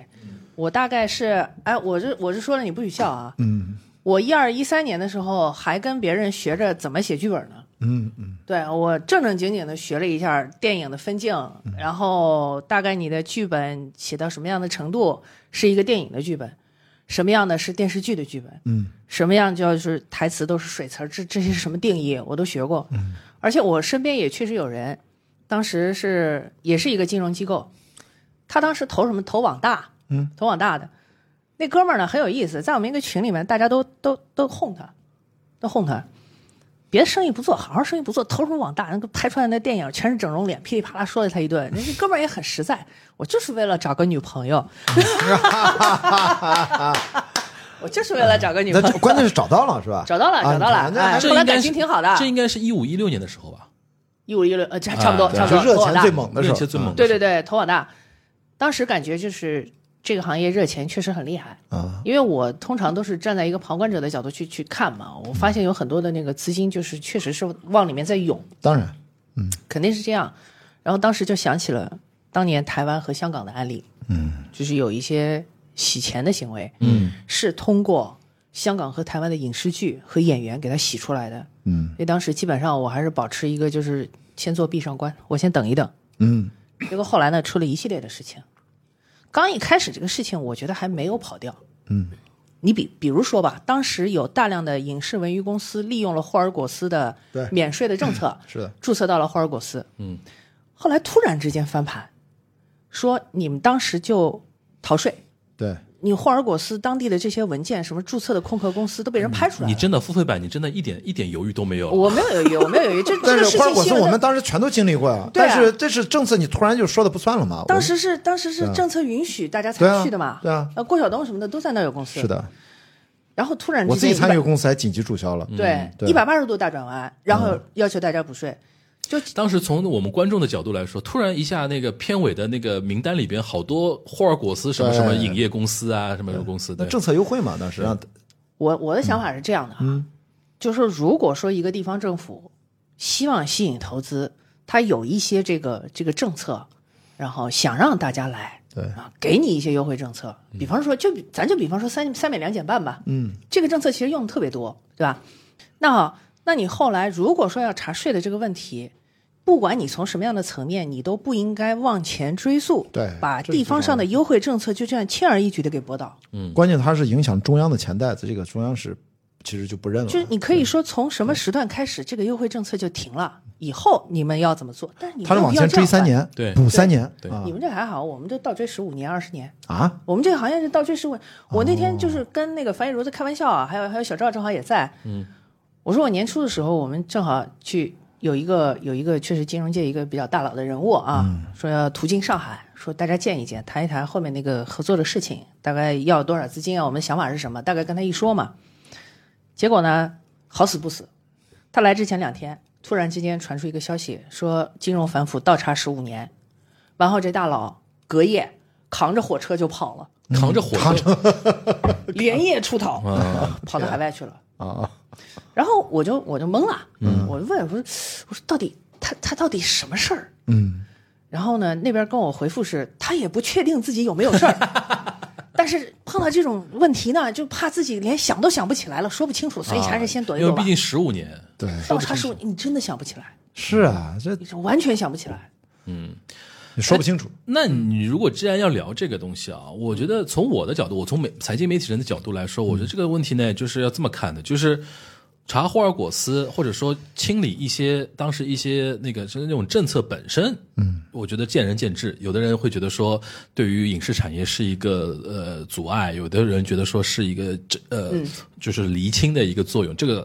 但是最主要是，如果法律的一个概念就是溯及既往的这个这个概念。对，嗯就是嗯这个有你点你不能过开这个先例，当然这个是非常严重的。对啊，你不能有开问这个题的 先例，主要主要是主要是这个问题嘛，对吧是主要？是然后呢，但是他在一个时代背景，我们也要捋清楚。你比如刚才提到说，你那个哥们儿拍网大是为了交女朋友这个这个话题，我们不是有一个共同的一个朋友，也是个演员嘛？那个那天我在问他，我说他他是他是他说他是进入到演员这个行业是正好赶上了那一波的那个尾巴，就好时代的那个尾巴被他赶赶上了 OK，等于是他在一八年的年底左右，嗯，接接的一个片子，然后爬进入到这个。这个圈子，嗯，然后我又问他，我说当时一八年你的片酬和现在的片酬大概能差多少？嗯，我帮他简单算了一算，大概差了三十倍，三十倍三十倍，嗯啊，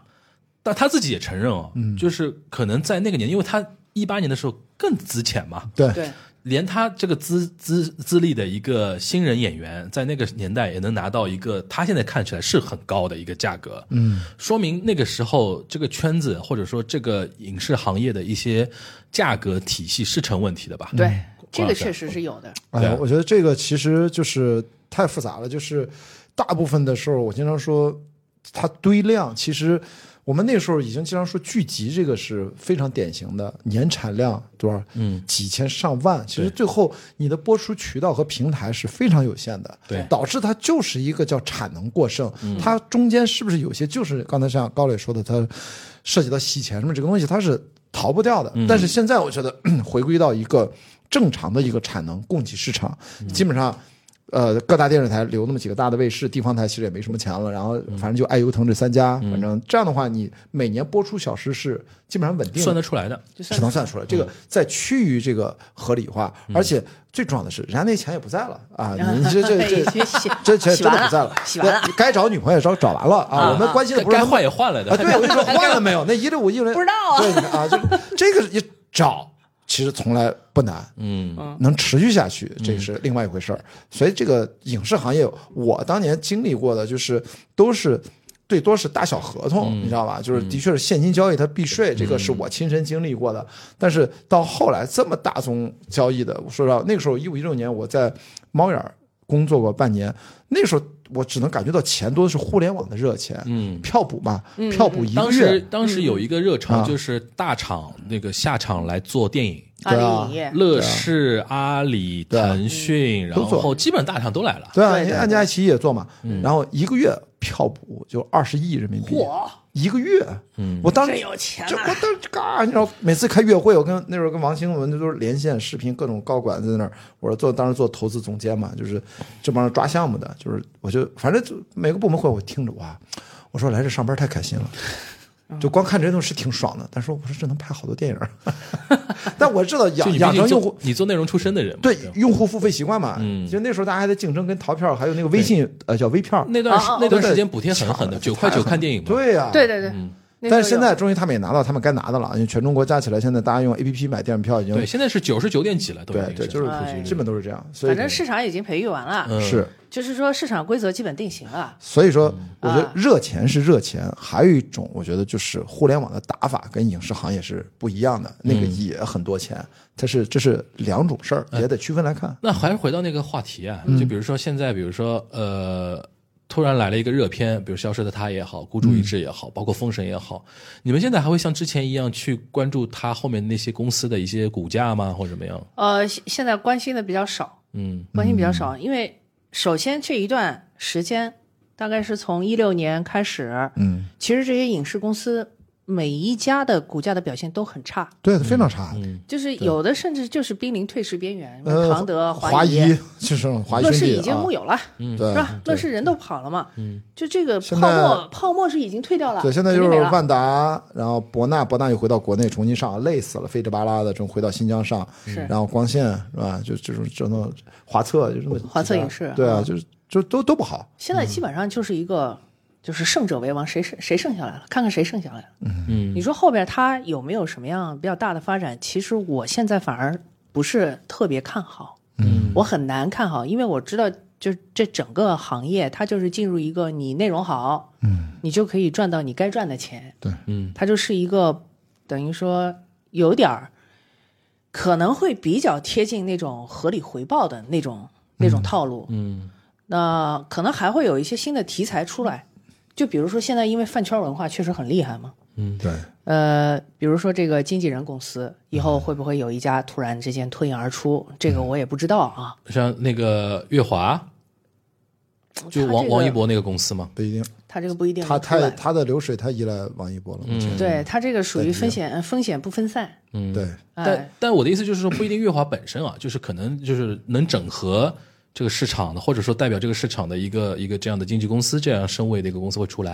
可能会有可我能吗？嗯我觉得应该会有这样的公司，这个就有点像日本嘛。你就你就考虑一个问题，我们假设现在就处在日本泡沫崩溃的那个那个那个阶段，嗯，再往后去看的话，其实日本的整个的文化娱乐产业，它始终保持着一个比较好的发展节奏，嗯它没有彻底彻底崩盘，也没有散架，嗯，甚至有一些那个像杰尼斯这样的公司还是很稳。嗯，那中国会不会也有这样的公司？因为我觉得这个最终还是指向消费者本身嘛。对嗯就是大环境再怎么不好，你比如说像金融产业，比如说金融那些资产或高或低，但是你像娱乐行业这个东西，最终还是指向人的一他个他还行是为。有人看，是因的为还对有一个问题就是娱乐产业这个事儿，它跟其他的什么就是基础消费它不一样，它属于大消费范畴。嗯，但是它跟基础消费就是最最大的区别在于，它更强调消费者主权。嗯，这个主权就相当于什么？就是《封神》这个电影，我看了我很喜欢，嗯，但是呢，我带一个人过去看，他会觉得呃这个不好，我不想二刷。嗯嗯。或者奥本海默，我很期待，但是有的人就说：“哎，这个美国人电这影个没什其么实好看的。这个其实我上次跟关主动选择关博问题提过一个差不多的概念，我说，就我的理解，电影市场是一个非常民主的市场。对，原来啊，它是一个偏精英化的一个市场，比如说电影媒体嗯，在呃电影媒体的一个一个就是中心化，对。然后电影市场就能发出声音的，就是几个中心城市，对吧？你比如说以上海、北京或者广州，呃，为那个指标的。嗯。但是现在呢，因为互联网把这个东西全全部撸平了之后，再加上我们不是那个屏幕数已经到了，荧幕数已经到了非常高的一个对，东西，八万多了。它非常下沉了，嗯，然后才会有刚才我们说的前任前任系列跟消失的他的一个出来。为什么？我们上次在节目里面聊过一个话题，就是对于下沉市场的人来说，在电影这个这个事情里边，他可以再也不用 care 你一线城市的观众怎么说哎了。，是的，对对对。原来，比如说，原来你可以想象一下啊，就是比如说以前嗯有你们传统媒体，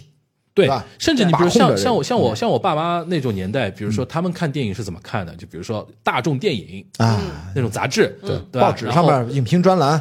像那个现在很多流量明星，我就跟他们讲说，我说你们要知道。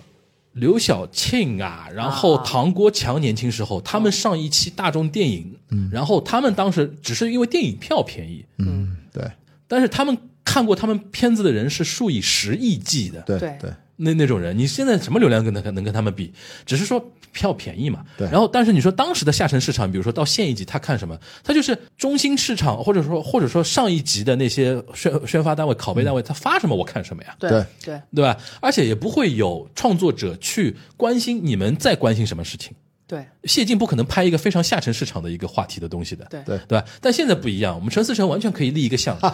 说，哎呦，现在大家都看抖音嘛，因为上次我们说抖音，呃，就是《消失的她》是一个两个小时的抖音电影，嗯就抖音上面抖音大电火，影抖音上面叠 buff 嘛，就是嗯抖音上面火什么，我们来传什么东西。前任更是这样，前任三的时候，我刚我上次就跟关博说，前任三的时候，我当时跟我们那个影影影影院的投资人，跟着我就我合伙人嘛，我们都犯一个什么错误？我们去看了一个叫。呃，影院经理特别放映场，当时看了前《前任三》，看完之后，我跟我合伙人就出来就说，这个有什么好排的啊、这个片子、谁会看啊？然后后来出来啪啪打脸， 就排出来就是有人看。对，但是我们看我们的那个影院的确卖的不是很好。嗯后来我想说，那就是下沉市场，有可能跟区位有关系。对因为当时抖音出了一个呃不是 hashtag 叫带着现任看前任。嗯。很多人开始投稿，开始创作，然后它带动了很多下沉市场的人就去凑这个热闹。从那个时候我就意识到，哦，现在中国电影打法不一样了，这就民主化了。就比如说，可能现在中国不管什么东西，它只要是牵涉到消费主权的，它都要对先上抖音试试。就是市场化程度越高的市场，就是民主化的越高的这个。啊我们开玩笑嘛，以前呢叫豆瓣电影，嗯，后来呢对叫对对微博电影，对现在呢叫抖音电抖影，音电影啊就是你其实看电你影的用户用户数的量级的。如也就是说，你的热度，你看你是个什么针对什么样的人群。嗯豆瓣是个人群，微博是个人群，但抖音是基数最大的一个人群。对如果你是一个票 房预期自己认为是要一个很大众市场的电影，你最好看看你在抖音上的热度。如果不达标，不要有太高期待。哎，孤对注一掷是走了抖音这条路吗？对。哦，完全原来走抖哦音因怪不为得，怪不得因为抖音上对于缅北啊、诈骗啊这种话哦题，在这个电影出来之前就有很多人在讨论是了的。因为你知道，有很多一些号称在缅北、在一些危险地方的人，他靠互联网自己都开抖音账号。 哦，我后来才知道，哦，有很多一些所谓的网红啊，他每天在那个屏幕前说：“哎呀，但但这是他就是展现自己的生活的一些东西嘛。”嗯，然后有一些呃，我就我都不知道在节目里面能不能说，比如说类似于像一些敏感地区的一些人啊，他会他会在那边唱唱歌啊，跳跳舞啊，还有很多人抓出来说他在唱歌的时候，隔壁好像有一个女生尖叫的声 音啊之类的，哇这些东西都是在互联网上传的非常广的，只是说。抖音的后台不会推送给你，哦，你明白看了不到明白不了会推送给我们三个人的，我们对看不到的。但中国有很多的人是能收到这种东西，然后沉浸在这个东西里边的。所以说，孤注一掷一出来的时候，他他们看到，比如说宣传的几个点嘛，嗯，首先那种呃诈骗的方式，他宣传了很多点，还有一个，比如王传君是拜。拜佛像的那个动作，嗯，被很多人在传，为什么？他就说，王传君要查一查，不像是演的，就是这是成为一个 梗， 他可就就是因为抖音上成啊有为那一个对，因为哦，明白了，因为你知道，抖音上有一些呃人啊，就是他可能这真的是可能，我都不说他是灰的还是黑的了，他们。看到王传君，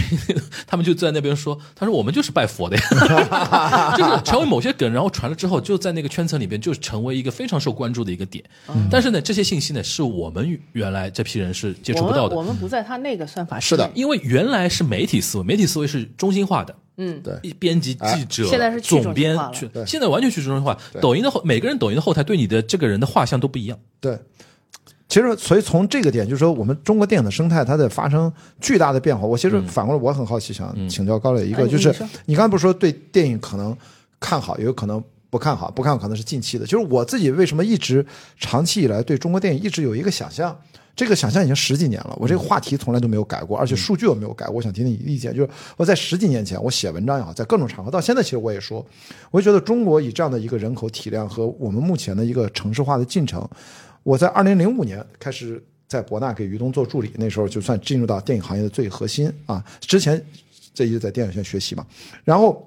我当时觉得，当时我就因为我那时候一直写市场分析文章，零三年、零二年我就开始写。我当时有个爆言暴论，我就说中国在整个电影的市场的盘子基础上，我觉得很像投资者的那个整体来看的视角，应该是大概不会低于两倍于美国的市场，哪怕在票房层面，这是我当十年前的一个暴言暴论，结果后来至少后来这十几年，基本上按照我预期的这个方向，它真的发生了急速增长，因为那时候非常早，零二零三年那个时候才刚刚出现《英雄》这种片子嘛，对啊但我是刚零五出现中国大片嘛我，写那个 Variety 叫综艺中国的专栏都写了好几年，嗯、就是写市场分析。结果后来终于现在，其实我们在几年前就已经疫情前就已经接近跟美国市场接近一样了嘛。对美国就它也是从八十多亿到九十多亿，慢慢到现在一百亿上下美金，年度就这么一个幅度波动了，很稳定了，它是一个成熟市场了。那么中国，我当时当然知道它是一个发展中市场，到底多少块银幕，到底多少个影院适合我们，其实都是未定的。所以当时就已经走到了。马上就要超过它了，我当时还依然保持这个信心，觉得至少别说两倍可能有点夸张，是不是一点五倍总是可以的吧？那这是我们的整体的市场的一个盘子。那么就目前来看啊，首先银幕数和影院数量是两倍的，嗯哼，我们的美国银幕也就四万多张，而且里嗯面大部分还不是数字银幕，中国几乎百分之九十九全是数字银幕对，体验又好，八万多张，你你一万多是家基础设施比他新啊，对对所以说在硬件层面上，我们其实已经按我当年十年的暴言暴语经两实现了已经两倍啊，了已经，但是票房上还没有，我们哎，今年不对，票房上我跟你我跟你说两个数字啊，啊就是二零二二年和嗯二零二一年，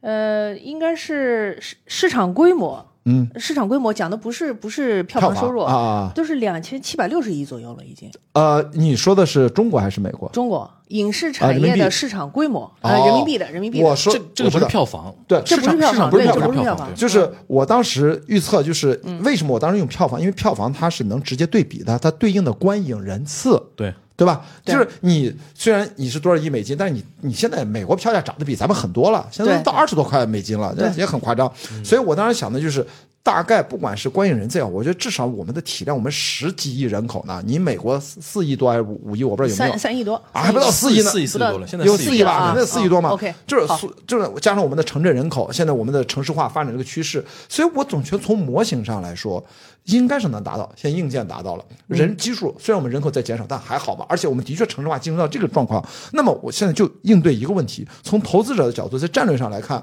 五年、八年好，十年好。就像爱优腾现在追求的，嗯当他的付费或者会员的会数到达一亿零多少，就是怎么都顶不上去的时候，嗯他现在只能挖单用户的出产价值那个对 A A R P U 什么 AU 存量嘛嗯那个值怎么最大化？那么我们未来也是我们的单一幕产出会是未来电影行业很重要的一个方法。一方面，除了是影院追求的是票外收入啊，嗯那么片方也要呃卖追求。品啊、哎，周对，是边啊、的，玩具啊、衍生啊延伸啊、衍生啊场租啊、随广便告啊，想干啥干啥，哎，广告啊。嗯但是片方追求的也是票房的比例最好越占越小越好。那么这最终其实都应该让我觉得。电影行业我们体制改革才二十年出头对，零一对年、零对三年开始体制改革，差不现多在就刚刚二十年左右。理论上我们不更吃嘛，刚开始支棱起来，还没飞呢呀，嗯，你们就要不飞啊呀，你们就不就被看摁好住了，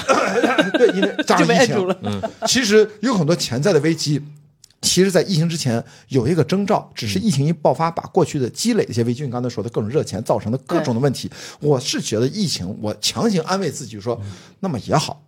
正好拧拧毛巾，嗯，就是拧拧毛巾，去掉一点那水些分。 good money bad money，嗯那些 bad money 真的就别来了，你折腾我们干嘛呢？最后其实明星是赚到钱了，对吧？冰冰现在刚刚能营业而已，对吧？是然后啊是是是刚刚能嘛，十个我那么多我钱，看见他 了，啊，对 对吧？看见然了后看见了其他的，而且，哎呀，他是这这替罪羊，或者反正他就不说他了嗯啊。 就是其他的，你会发现，那那些钱你来干嘛呢？普通的工作人员的薪酬，我作为制片人、执行制片人，我的薪酬在随着这波浪潮里面，我们赚到什么便宜吗？难道我们就要去靠黑钱吗？我在这个行业里面，至少大家对我都是最了解、最透明的。其实不去搞这些乱七八糟，所以我觉得应该有发展前景。关老师不断在聊的同时，一一边聊是这个行业，一边把自己摘出去。那不，个我已经推这二线了，好吗？我他妈还想我跟怎样？我跟你说啊，你 是吧嗯你你这个你这个啊可能不只是影视产业是这样的，哦，那你看啊，这两年的金融业是不是这样的？对前两年开始的教培行业是不是这样的？对现在已经开始的医药行业难道不是这样吗？对，就每一是个行业都在这个样子，都在是不是挤毛巾？都在挤毛巾。对，但是我觉得电影行业是挤完了，现在呃电电影行业其实挤完了，挤完了，我觉得电影啊挤完了不，电影行业是最早挤的那一波啊，别从挤了，茶再挤水毛茶巾就破了，不是啊没毛能再挤巾了，了还什么毛巾？他妈拿擦脚布吧，就是就是挤了 一绺两轮，一绺了。 对，就是挤了两轮，查税都查了两轮，啊嗯然后再加上疫情，这是第三轮。电影行业到现在再绝地重生，嗯我说实话，大家就给个给个给点掌声，听个好，其实真的不容易。求求你表扬我的，就是，但是即使是这样，我就要提一个另外一个数字，就是一，我就说我想听听高磊老师说，我那个整体的一个宏观的判断，是不是我的单方面的一厢情愿，还是说还是有可能我们只不过说单一幕产出和真正的观影人次单人的。他其实一年可以多看几次电影了，这个还是有提升空间的。这样的话，我们才能接近最终会变成一个更大体量的一个超稳定的一个美国这样的一个市场，然后再追求其他的啊、票外收入啊、和那个其他的我们片方我们有其他版权收入再更健康一点，但至少在源头火车头这一块儿，我觉得这个火车头还没建完，这是我的、嗯嗯其实一个问你题，所以所以关老师的想法其实就是中国的电影两本倍身，左右，电影本身变成一个超大的火车头，不比呃它美本国那个头要大。因为但大是 头他唯一他现在动摇我唯一的动力、啊就是我给自己的理由就是说，一是大环境因为疫情我们停滞下来，嗯那个就是涨势一旦被强行打断，你要再重新起这事儿，什么时候能不能起来，什么时候起来就不知道了。即便现在这个八个月也没给你信心吗？呃，也没有，因为我马上要说第二个问题，嗯这个就是业内的视角，就是我们从来不看有多少个炸弹电影，因为那是可遇不可求的。我们 OK，什么是能够放大这个概啊率这呢点？我同你意。是不是想说储备的问题？是的，储备就是项目确实下降了。是的，开机率啊叫开机率，嗯就是从国内的核心大公司嗯所有通过绿灯会的项目，筹备好的剧本，前期开发费交了几百万、几十万的，马上建组开机，演员档期投款发过去，我们就知道几月就要开机了。就是你储备好的项目，不代表都能开机啊。对所以在开机对应我储备好的前期开发完的项目，这就是个开机率，嗯，没有那么高。以前在 不管是热钱那年更夸张，在疫情前，我的朋友圈虽然百分之九十五以上把他们都屏蔽了啊，但依然剩下，当然说，就是依然剩下那些都是我最关心的圈内人，天天开机杀青、啊探班、新闻发布会，啊永远不断啊！不管是电影、电视剧、网大、综艺，啊我在朋友圈就签就都得开张开张，叫香港人叫开工啦，开工开开工啊，开开工工啦！对，就是现在没有以前的那个官博的朋友圈，天天都是红包，哦，现在我我没都有，没了，不没是有 不没是，有就啊是大家拿大家啊拿着红包拍照片嘛啊！，对，然后就是全都全都是内容，就是烧香烤乳猪是吧？啊所以说香港那套我依然坚持刚才咱节目开头啊，那个免费版的开头啊，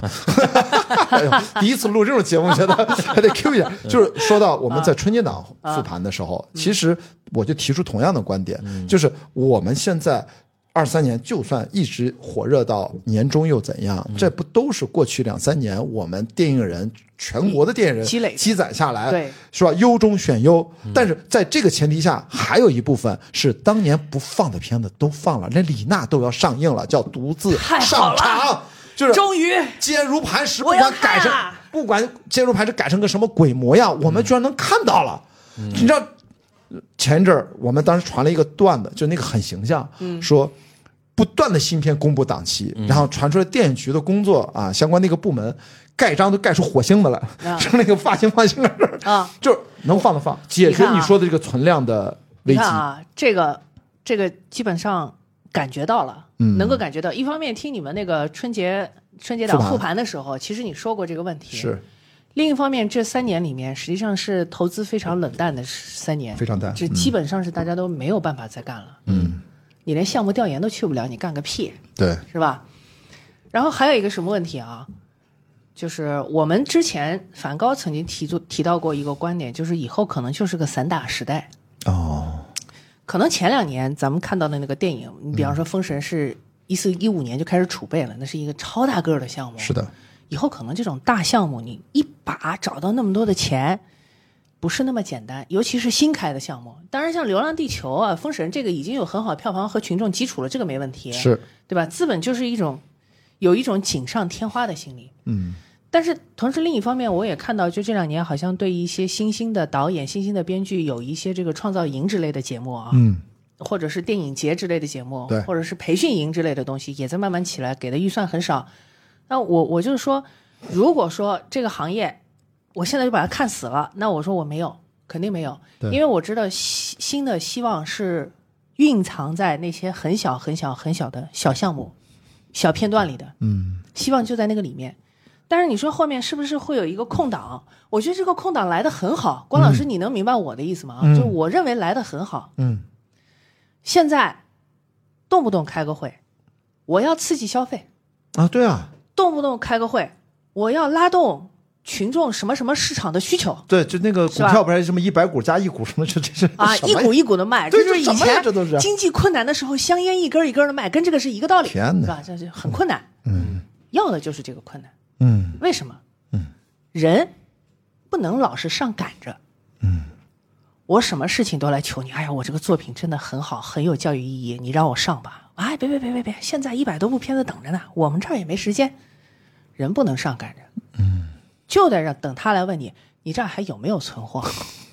我们这个电影都快放完了，坐地起价。我好久都没有盖章了。对对对，你这个时候才应该反过来跟他说，哎，你不前两天跟我说我这个内容还要再删改吗？嗯，这你我我我得花时间把这个故事给他说圆喽才 行。只有通过这样来回的拉扯，前两年的博弈嗯库存的片子，这种博弈的过程才会让前两年库存的好片子一步一步的展现出来。嗯，这个时候市场上才能够看见中国的电影从业者在前几年政策环境这么不利的不利的情况之下哎做了怎样的努力。你说的这点不就是我跟樊玉茹，我从北京回来的时候，我看了这个。之前我看之前，我跟他讲，他可能不是那么看好，就嗯黄晓明的那个《最后的真相》呃，是其实是真的比我想的要要，可可我就没预期，我都不知道这片儿。我想说这片儿啊一八年拍的，一哎九年本来要哦上天的，这都压了这么久了，已经。这这我先说说我的感受、啊。啊图门还火着呢，那时候。这些我说说我的感受，这一点我是借这个节目，我觉得要嗯批判的一个点、就是太恶劣了，嗯，你说就是就压人你立案都立了，人家都拍了，然后钱都砸下去了，你在审查部门这么压着，是太恶劣了。哎，徐浩峰拍完了三部电影没上映，嗯，现在又开机拍第四部，很多人，很多人，很多不知就是不懂，就是不懂事不懂事儿的一些年轻网友，就说你为什么要去拍这个东西？哇！我们要一个部电一部电影要拍完，中间的那种流程都是按照国家规定的那个步是骤的步骤走的，没有是啊没人会乱拍的，没人敢乱来啊你！居然在这种东西卡到那种，我觉得是遏制。我嗯我觉我觉得我在我们在春节那期我就说过，有没有那种可能性，以后就是有那种诉讼的那种渠道？嗯，因为说老实话，这里边牵涉到一些经济利益，你对啊到时候是可以有民事诉讼的。对就这么大成本，几个亿扔进对吧去，你不这个能拿我觉回得报，。嗯这个我就是那么多年，就是就是权力部门有关权力部门，就是嗯这种就就我们上海人叫朝南坐，对，仰口朝南开，就是刚才对那个呃高高磊说的，就是你不能上赶着，因为上赶着的人太多了。呃，你为什么要？就是现在就已经到了这种程度了，整天发文儿，就是动不动要要拉动消费，就是啊，你这电影是个消费吧，是吧？是的不是，你就是是不得因想办法做吧？就是因为你们之前造孽太多，对，就是因为你们我说以前有事儿没事儿的就找人家的事儿，就就卡人家现在没电影了，前两天没我得看看那个看那个那个娄娄烨那个纪录片，你看了吧？啊，那个哇，娄烨那个纪录片真的太真实了，就是娄烨不能接受一些部门的修改意见，这个这个要剪掉，那个要剪掉。后来他的制作人就跟他谈呀，嗯，哇，那我们钱怎么办？我要收回来啊这。很现实。那么，多人要吃饭、啊，你只能你只能妥协啊！而且有，这个很而且说老实现话，有的人的那种修改意见就是恶意的，哎呀，有的人就是恶没事儿心找你事嘛儿，。就他妈恶心你。你你可能给他家送点礼，请他吃几顿饭，塞点钱，他可能就给你过了，对，就是这样的。是的，是的，对，然后呢，这是一点，这是我的一个哎不容易嗯气氛啊气氛的一个点。第二个，我想我想把一个问题抛给了大家，大家看有没有这种可能性？因为我是觉得啊，嗯，我们的很多有关部门，它是一个就是现实主义的，嗯，这而且是甚至是功利主义的一些思考的，是的，很多他朝南做的时候啊，就是你们都上赶着的时候啊，他抛出来那些理由都是不是他真实的理由。嗯，他比如说什么说啊，你们意识形态或者怎么样，啊或者说你这里边又怎么样，又辱骂辱华了，然后网友也跟跟着瞎起哄，对吧？说对这个网东友就是瞎起这个辱哄的嗯这个辱华那个辱华，然后导致很多一些问题。好，现在来了，现在大环境不好了。哎，电影，你作为一个文化产业产品，也要为提升经济、提升那个大环境，或者说改善嗯一下大家对于经济的一个观感，要起到一个重要作用奶。奶头乐儿，奶头乐嘛，又回到这个话题对了。啊哎，对奶头乐儿，你现在有一个不可推卸的责任了，哈，哎到这个时候，嗯，任务就变了，哎，对，嗯上面给你的任务变了。对那你们就要抓住这个机会，是的，把你们想拍的、不想上的，我甚至觉得说有有没有那种机会可能性，就整个行行业或者说整个那个就是说机制，嗯，发生一些变化。你比如说啊，你刚刚提到说库存不够，对吧啊？我们现在对于外国片的配给制，嗯嗯，有没有趁有没有这个机会趁这个嗯这一波，然后放稍微松点口子？我跟大家讲，除了好莱坞的片子之外，因为我们跟美国对是有协议的嘛，对除了美国我的好莱坞片子日之外，本的，除了美国的片子之外，每年就二十部嘛，对，这个我们关老师呃知，道二的十。加二十四十吧，对吧？四对十多，嗯就二十美二十是美国的，对吧，二十是哈其我他国们家就是的，二十个分账，二十个批片儿或对，啊者怎么样的。其实就是我们每年就看到四十个，嗯，四十个，在这种情况下，有没有没再有多没有一点可能性多一点？而且说老实话，这就是大我们在加入 WTO 的时候说承诺出去的事情啊。就是现在看的，就就是在电影这个行业里面，都有很多当年做了很好的承诺，但是就根本没做到的事儿，对，对也难怪人家老揪着我们。哎呀，这个这个我就抛给两位 难，怪你觉得可能性大不大？有没有这个可能性？首先，其实真正的我们把市场全面开放，我觉得全面我们不说全面啊，啊，我就就算全面开放，其实我们现在这个最好的时机错过了，因为今年最大的一个重要的现象，当然咱们聊过好几次了，嗯包括播客观影过程我们也聊了嘛，就好莱坞电影在中国的几乎就是全面失守，嗯嗯而且这是一个整个时代新一代观众成长起来的一个证明，嗯嗯他们不再买单过往的好莱坞给他们的视听轰炸嗯了。所以我觉得倒是，比如说有可能，能不能比如说把宫崎骏最新的电影对啊，你就同加步一下，加强一点那个非啊好莱坞以外的海外电你啊影嘛。按照当下这波年轻观众他们互动性最强的那些创作者，海外的电影的一个视野打开。你说的这其实的确在引进片，因为我以前工作大量做引进片工作，去我们自己做民营发行公司，去全世界去找片子，去戛纳电影市场，去所有的教育市场去选片子。我们那时候就是从。市场需要角度，嗯我们是个民营公司，但最后还是要走官方的程序啊，因为我们名义上是没有发行权的，都要是要中影啊去进出口来做这些工作。所以其实就是现在这个体制目前能不能够，或者就这个机制吧，不能说体制，是那个电影的生产流程它引进，它有一套中国目前还有个现存在的一个引进电影的进来的一套机制流程机制，这个机制怎么能够口儿开大一点，大家。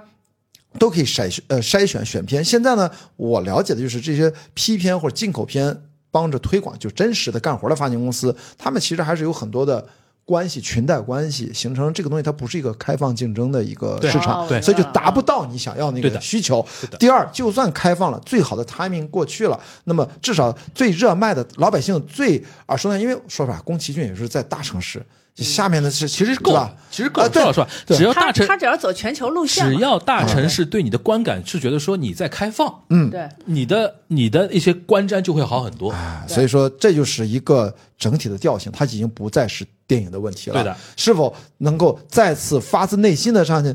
什么？我在家门大门常开，欢迎你，北京，欢迎你。 你还是不因为我成龙，成龙，北京欢迎你。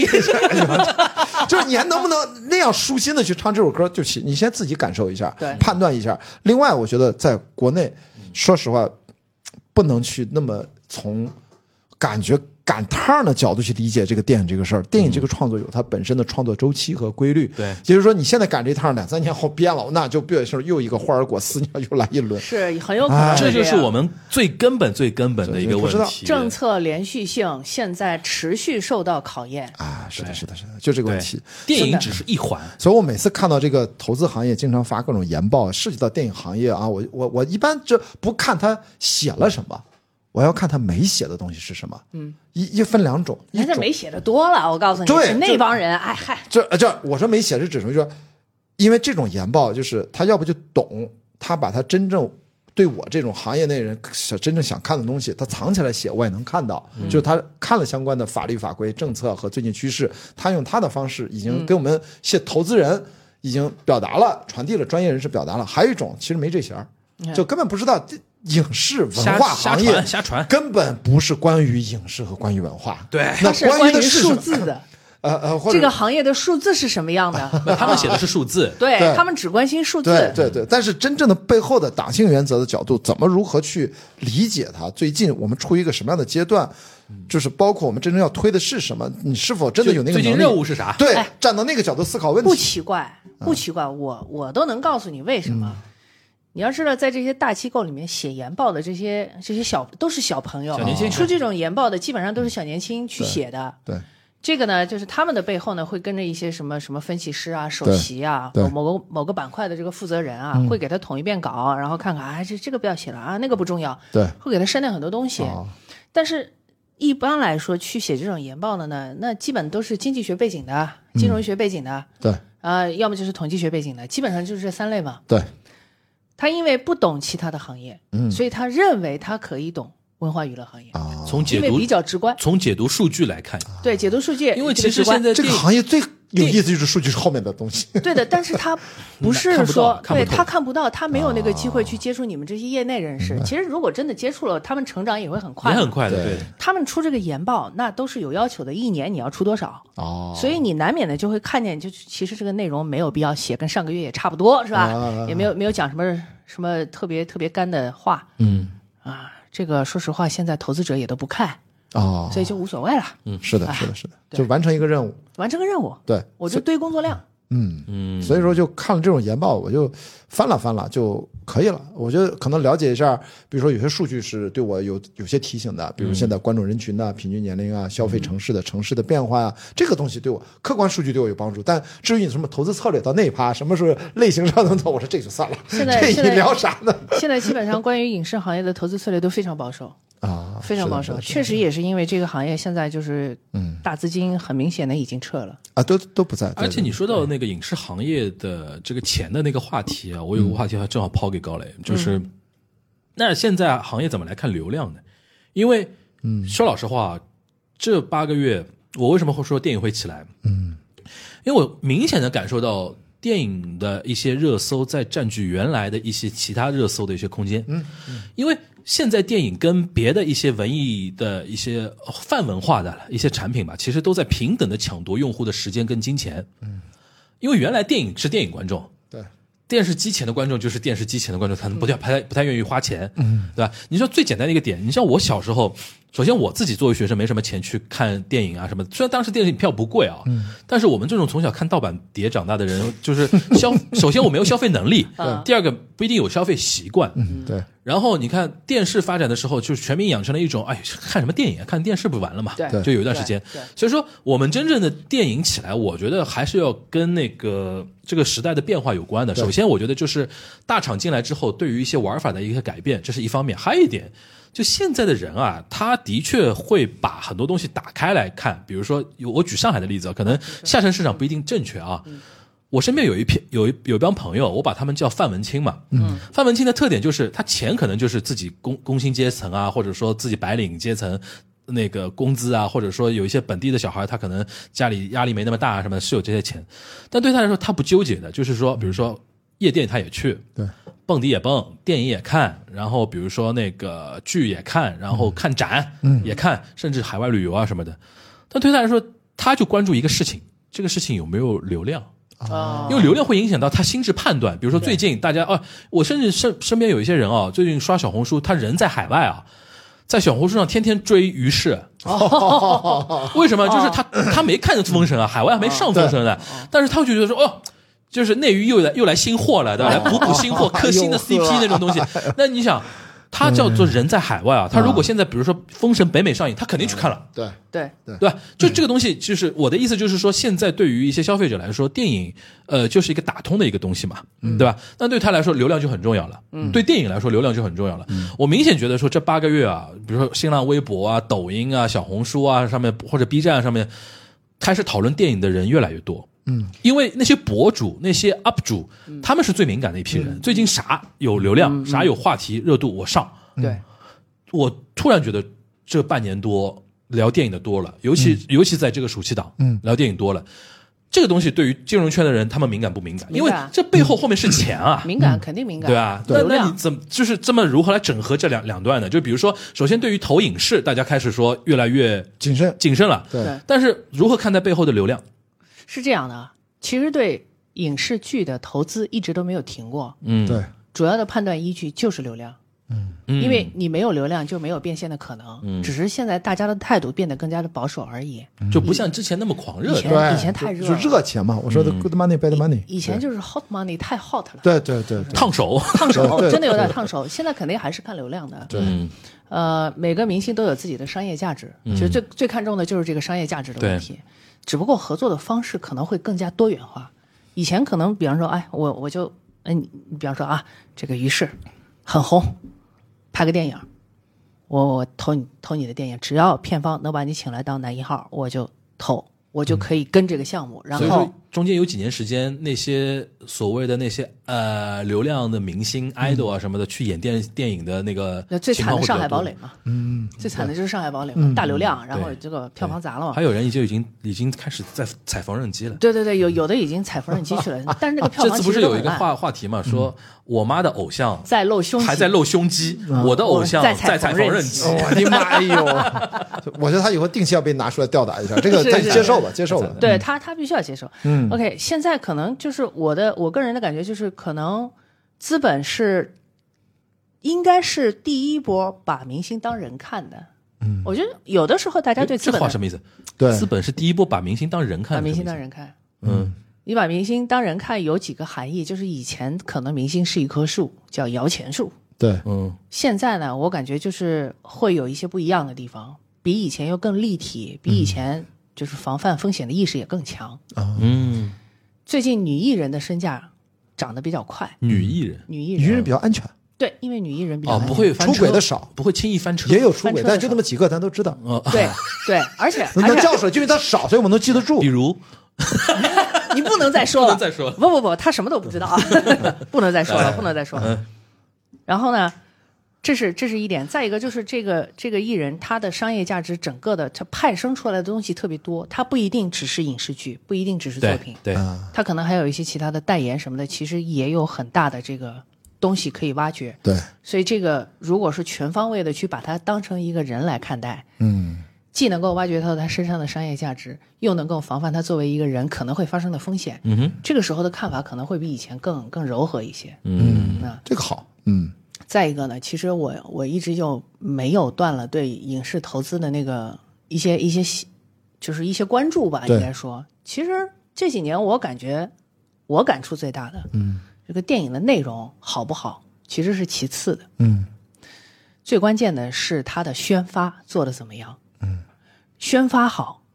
包括有一些影片内部的一些赞助谈的比较好，其实你这个电影在开播之前，这个本儿回的已经七七八八了，这个得对于看多大体量的电影，对，就是中等体量吧。咱们不能不能说那种《封神》那种特别大的那种神话大片，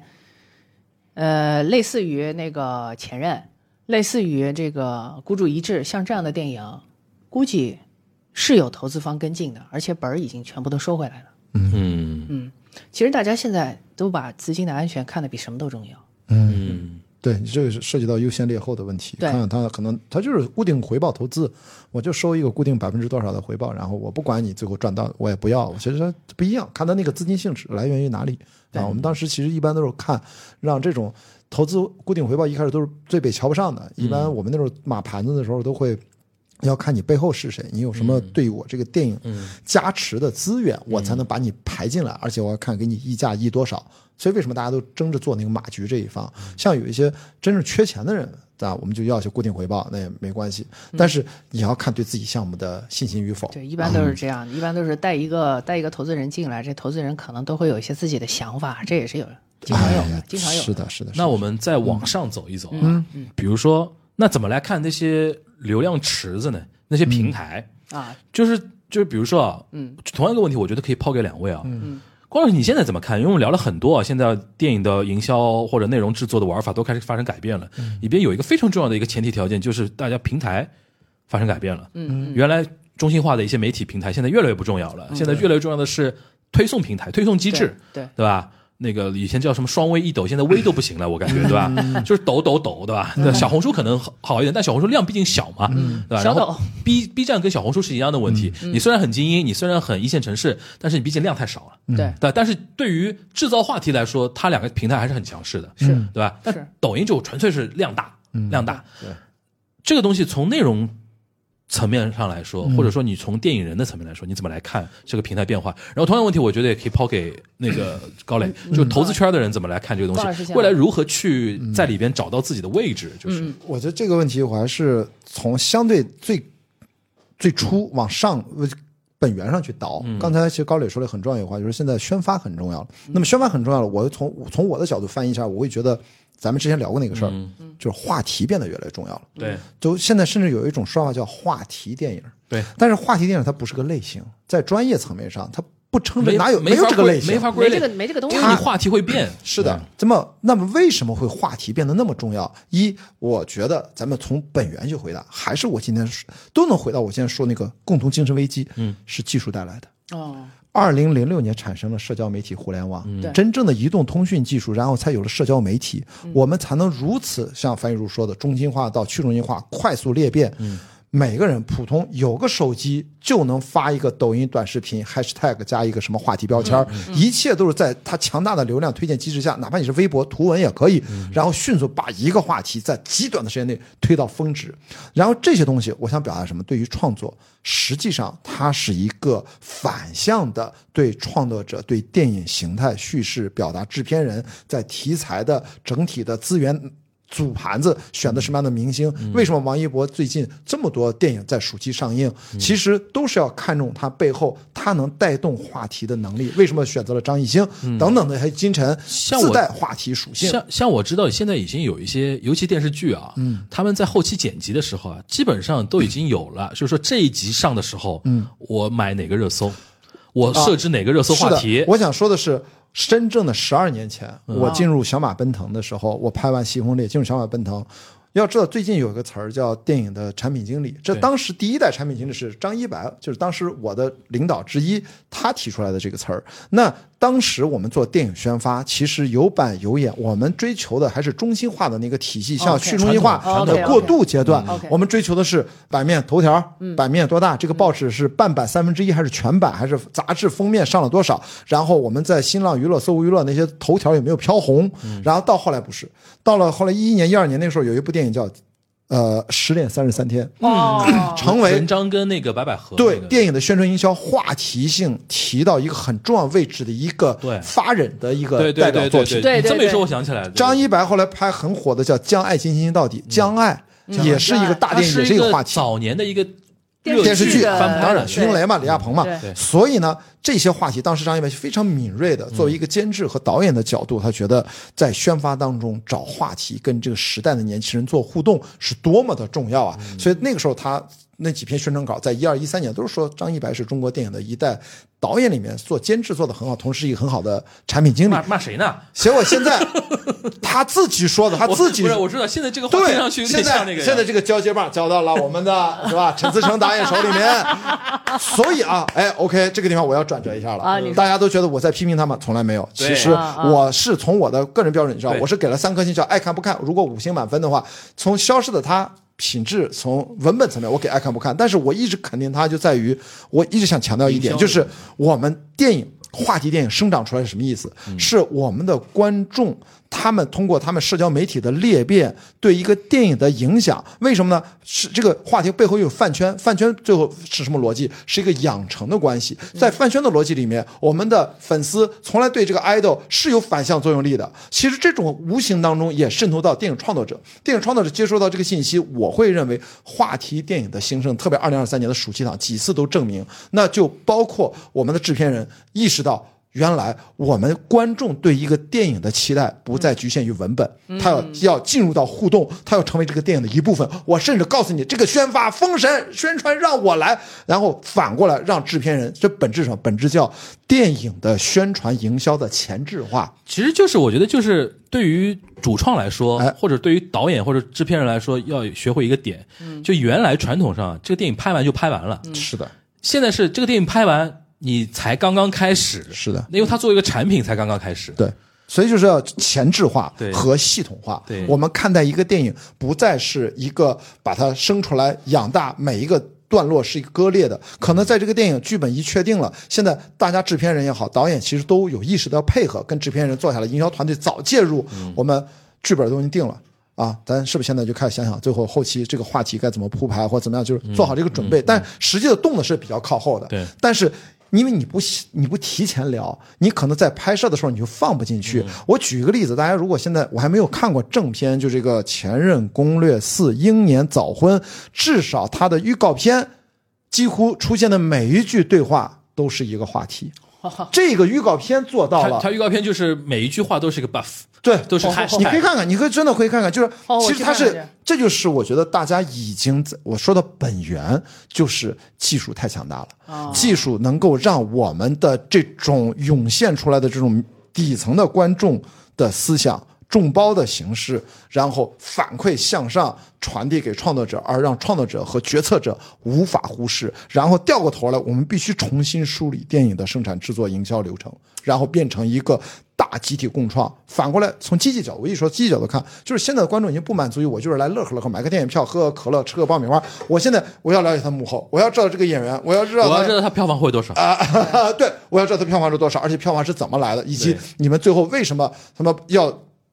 为什么要跑路演？你们为什么不去上线上的直播卖票？跟着你是为什么不去跟那个刘刘畊畊宏宏跳跳舞跳跳 操？就是你知道吗？就是现在积极来看，就是大家对于电影的消费，我买一张电影票，我希望得到全方位的参与感，对沉浸和感体验感，沉浸沉浸式体验，他哪怕在海外，他都觉得我跟着于适已经跑了二十多个城市了， 就是你知道吧？ 就是这也是他他没买这电，他想赠这个电影赠不出去，这这，但是他内心这是他的，我觉得这就是现代嗯这很性神奇新一代的啊观众，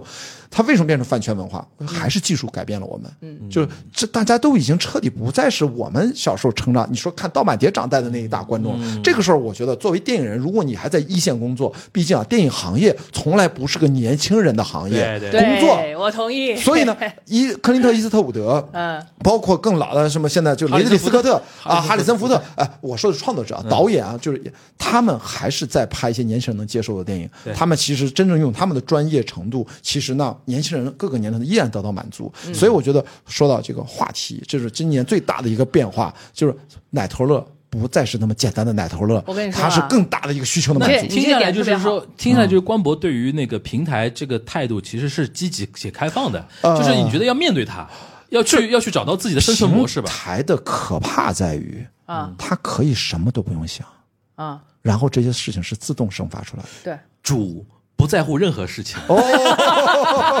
所以你知道，就是我最后我还是想回到人和机器智能之间的一个拉大的我们之间的交交流障带来的精神危机。其实我还要站到人类的角度去，嗯咱们去关心我这个我问题。们那我们个就是这个事儿，高磊，你来说一说。对我们就是这个事儿。你听我这么说，对不对啊？首先，我认定电影是一种工业，电影是一种巨大的产业，对上下游带动的这个哎，是的，各种各样的就业机会是极其庞大的。就所以啊新新时代电影要取代房地产的意思吗？不 不不，两码事儿，两码事儿。呃，数量级可能没那么大，但是从用工的数量上来讲，可能不差。而且它对于人的心智的影响是对他的比心房智地产影会响更很大。深，他的更心智大影响对很对深，而且他对人的要求是更高一层的啊。所以各位小波波们，你们也不用迷茫，你看电影产业现在起来了，对吧？这这小个这波个波，我又听到这个小词儿波了。波啊 他，就听曹老师说的那 个对东西，然后小学到了，学到 了。好，好，如果是工业的话，我们都知道工业呢是有自己的进化的。嗯，那如果是这样的话，我就顺着你们俩的意思来说，平台是一个什么地方？嗯，平台可能是催生电影工业四点零的地方。嗯，什么叫？那回过头来讲，什么是工业四点零？嗯，工业四点零其实这个词首先发端是在德国，啊，对，就是曾经有这么一个实验，有一个画画的学生，嗯，呃，他呢需要一些水彩颜料，然后呢，他就跟那个，因为德国有一个叫马马利牌水彩嘛，嗯跟那家公司联系好了，我们就来做一这样一个实验。我在这里在调色板上挑我要的颜色，然后那边我呢做出是来实时生成，这个颜料就给我灌成一罐儿。是的，这个个性化的反馈是只属于我一个人的。你如何通过一个庞大的生产线，满足若干个人不同的需求，是的，一步到位，这就是工业四点零的精髓。嗯，里面牵涉到若干的柔性创新，嗯，牵涉到若干的对互联网新技术甚至是 AI 的调动，还牵涉到你如何去有一个平台，嗯，让大家把我想要的东西说出来。嗯平台可不可怕？我觉得不可怕，我觉得平台很好。如果没有平台的话，我们这些观众和消费者没有机会说，我想要伸张一个属于我自己的消费者主权，我没这个机会。嗯，就像我们看盗版碟一样，那个盗版碟划伤了，看不下去了，我也只能这样待着，我没有别的办法。但呃但是它有个需要达到这一步。之前我们停留在前阶段，是陷入到信息的流动层面上，嗯它在算法机制情况下，它建立了信息茧房，就是我们不能困在这个阶段，我们不能然到困在不那儿了高磊说的这个阶段对哦，。好，那好，我们假设现在它困是在一个个信息先打平再哎，构筑，先打平，再构筑。对，假设我们现在正处在这个信息茧房里面，嗯，那我们现在要做的就是寻找一个通路，至少寻找一个规律，这些信息是有一个什么样的定律在。然后我找到了以后，我才能说啊，这个东西我怎么把它运用到我的下一部作品里面去？哎，这个工作啊，各位小波波们听好， 这个工作只有文科生可以做 到，理科生是做不到的，工科生更是想也不要想。明白。加一个思维吧，理文科生思维的人，好吧？具有非常完善的文科文科生思维的人，嗯尤其是社会学哲学，尤其是社会学哲学，他才能从一堆杂乱无章的吵吵声里边儿，非常敏锐的发现这个思维是有定向的，我是可以用的。嗯你如果没有受过这种训练，对不起，你找不到。是的，所以说我最近为什么这一年多啊，就是其实从过去两三年，我其实在几次博客里面提到金冠涛他的跟刘青峰夫妇两个人的独立学者的啊这个典范啊，就是看他们的思考。金冠涛是一个学化学，哎，不是不是学化，反正学理工，最后他变成了一个史学专家、思想史专家，变成一个哲学家。他现在其实他过往最早写的哲学著作，什么系统的哲学，你完了之后，你会发现他居然用系统论、控制论的角度来重新看待两千年以来的中国思想的演变，从中找到一个大型的稳定性结构，来理解东方跟西方的差异。最终，他一直在试图努力做到，就是刚才高磊说的，不是什么文科理科的问题，是要真正的要打通自然科学呃科就是科学精带来的这种理性和真实性的追求和真正的人文层面，现在是缺少这个桥梁的。对所以这个是很糟糕的事情。所以在未来，我是觉得要不断的强调这个事情的重要性，就是才能有机会。达到你说的平台那个嗯我四觉得点很零。简单，就是文科生要懂技术，对要懂现在就是在发生的事情是什么，是嗯然后那些真正在从事技术工作的人，你要有人文情怀，要有人文情怀，所以未来的要用人要用人文去滋养对理工头脑。一定是对这一种定是复合这样性的人才对，很多人现在在说，比如说未来的，比如说 ChatGPT 也好，AI 也好，最能够存活下去的人是懂得如何问问题的那个人。是是的其实就考验这个东西啊。对就是你比如说，对于一点不懂技术的文科生来说，他连这个东西怎么用他都不知道。嗯，然后。然后那个倒过来，非非常会使用，知道哪个平台的呃那个 Chat GPT 怎么用，哪个平台 AI 怎么用的人，你如果问你没有自己的思考，你问不出问题，是的其实也是一样的一个话对一个对问对题。对，嗯所以就是这种真正的大家，他一定是融东西贯通各个学科，他能够真正的贯穿到一起，他找到那个智慧的一个大家都能理解的，试图都能建立的一个新的一个思考方法。我觉得。真正未来的艺术创作，如果就不再只是传统的艺术家单一的维度，我这样说几个方向嘛，除了我们的基础学科，我们的真正的所有的这些理工相关的，你你有些基本常识你要必须要达到一定认知，然后涉及到我们的人文领域。嗯但未来几个领域会非常关键，心理学、人工智能、嗯脑科学，嗯，这是最终会到一起。当然，数学这个东西就没有办法，这个我你像我都不知道我怎么去学数学，就就是你得真的是有点有点天赋能力有去点学天赋数有学。点天赋，学数学的人是要有天赋的。是的，因数学为吃天赋啊。数学几乎是我们现在人类发展到现在为数不多的几种可以跳脱出我们的五感之外认科知这学个世皇界。冠上的明珠，绝嗯对的，这个是一嗯绝对没问题嗯所以，所以我说，就是回到您说这个创作，就是最终我觉得就都是需要综合性人才。嗯，所以为什么我选择的是一个设计学方向去来让自己多读点书？它就是跨学科。就嗯去我觉训得练比较高级啊，聊到现在比较高级的一个点啊，因为平时我们梵高大家可能会对于一些什么内容会比较有兴趣，比如说投资建议。对吧？大趋势或者怎么样？然后现在那个那个美国美联储又发生些什么事情啊？什么什么的？其实今天有一个非常好的点，因为我们算差不多同一个世代的人，就是没差得很远嘛，对吧没差得很对远，嗯没差得很远啊。但是反而我觉得可能是做播客的关系啊，就是会来积极做播客的人，真的是嗯同一时代，甚至跟比跟下一代的那个时代的人相比的话，我们都是有的时候是还是愿意折腾的一批人。哎，是的，对我到有的时候我会接触的一些朋友也好，然后在评论区被看到有些人在评论也好，或者说就是一个萍水相逢的人也好，我会比较惊诧于说，怎么怎么有很多比我年轻多的人，他仿佛他反复看到了自己的人生的终点一样。嗯，就可能不是那种生存环境的终点，而是说他会觉得对很多事情都提不起一个兴趣。嗯，我觉得很重要的一个点，尤其我觉得大家可以参考官博的状态啊，嗯就是到他现在还天天非常多的东西在。看书、嗯思考，朋友圈写小作文，对 吧？然后还在用力的 dating 的，这很重要，很重要，哦这个很重要保持自己的一种对外界的一种感知，我觉得很重要，对吧？嗯用力，用用用力用力去去生活这个东西，啊啊其实对用力生活，啊哇，这个词儿好。嗯我觉得用力力生活导致一个点，就是你会真真实实的发觉你的危机，或者说你未来的困境会在哪里。嗯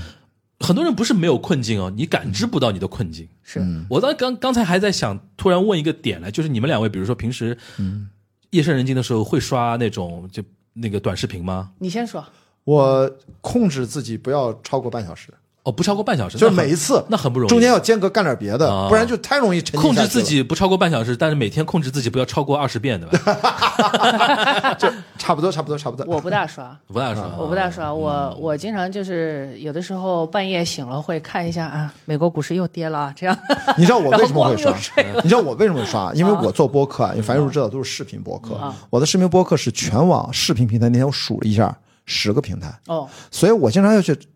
看一下评论，偶尔需要回复，因为很少评论，评论不多，我的流量也没没事没那么大。我我过会儿我给你评论 我就就举这，所以说我自动在检查的过程当中，你可不看个啥，因为它自动会跳到下一条或怎么样，你就看了一眼。我因为我经常喜欢看格斗啊，嗯，足球啊，啊这呃猫呃狗，啊我喜欢啊我不喜喜欢欢猫，我喜欢猫，所以我对我对微博什么视频号，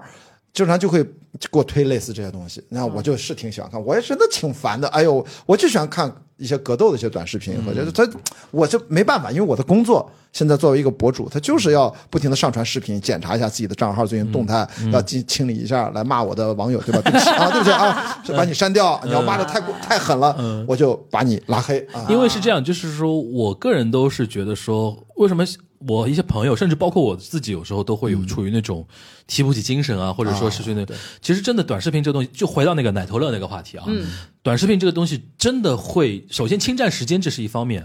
第二方面它来的太快了，那种短短评的那种刺激，会让人家真的会对于一些长期主义的东西失去失去兴趣，或者说他根本就感知不到长期主义的这东西魅力在哪。现在在在听我们节目的人，真的可以回反思一下自己，你有多少时间没有完完整整的看完一整本书了？是的，我我我看完了，我我是看完了，对，很对 很多人来说已经是很难是做到了。是这个这个很对难很多做人来到说了很难了。我嗯必须跟大家分享一下，就是最近哎，我忘了那本书名叫啥，什么啊叫什么手叫手机白痴啊，叫什么我忘了，嗯就是一个法法国人写的一个学者啊，一个三百七十页的一本书，然后到。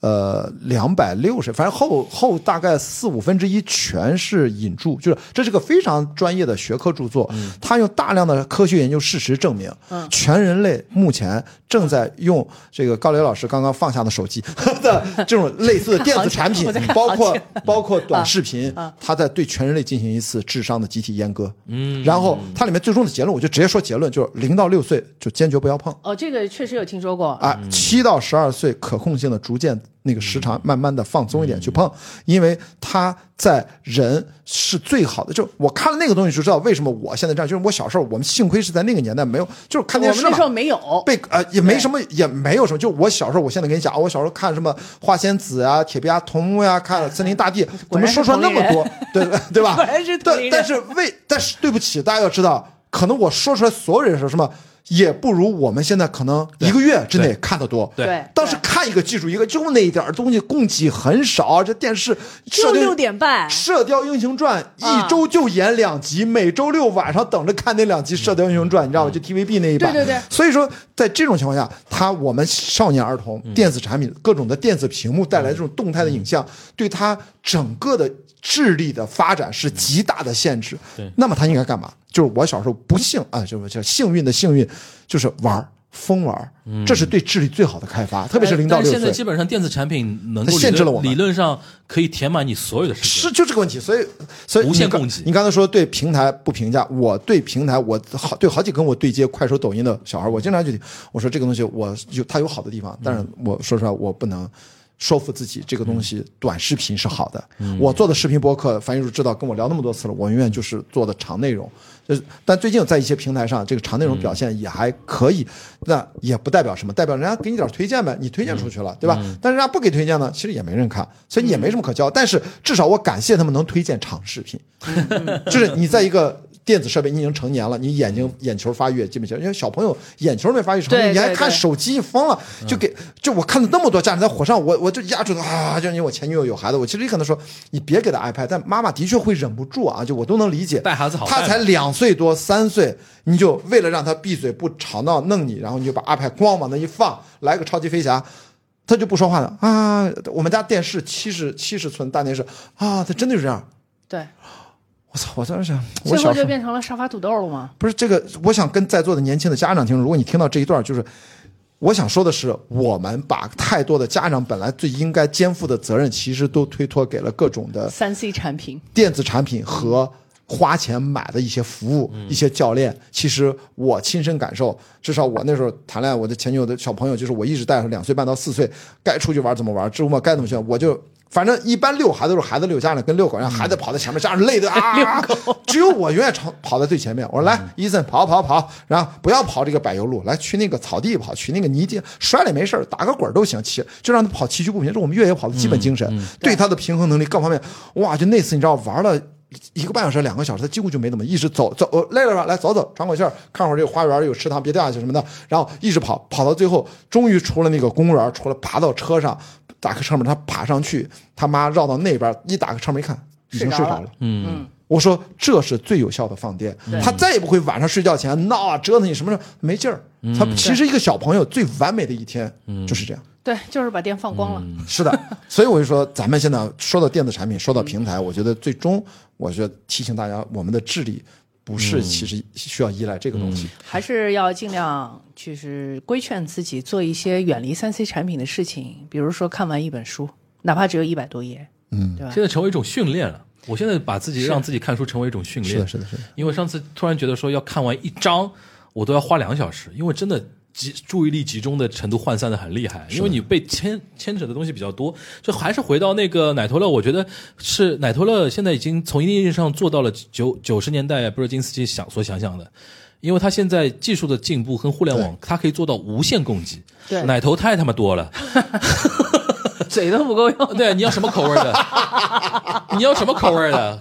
那个啊那个香蕉味的，总有草莓一味儿的适合总你有一味儿适合你。啊然后你你你可着作吧，就是这个吃到饱的那种感觉。是是是是然后那个形成某一种上瘾的那种东西嘛，对吧？对对而且时间被切的越来越碎，越来越碎，越来越碎。我在想，短视频再下去是什么？我推荐大家看一部老电影，嗯名字英文名如果没记错，叫他编的一个词儿叫 idiocracy， ，OK，叫《蠢蛋嗯进化论》。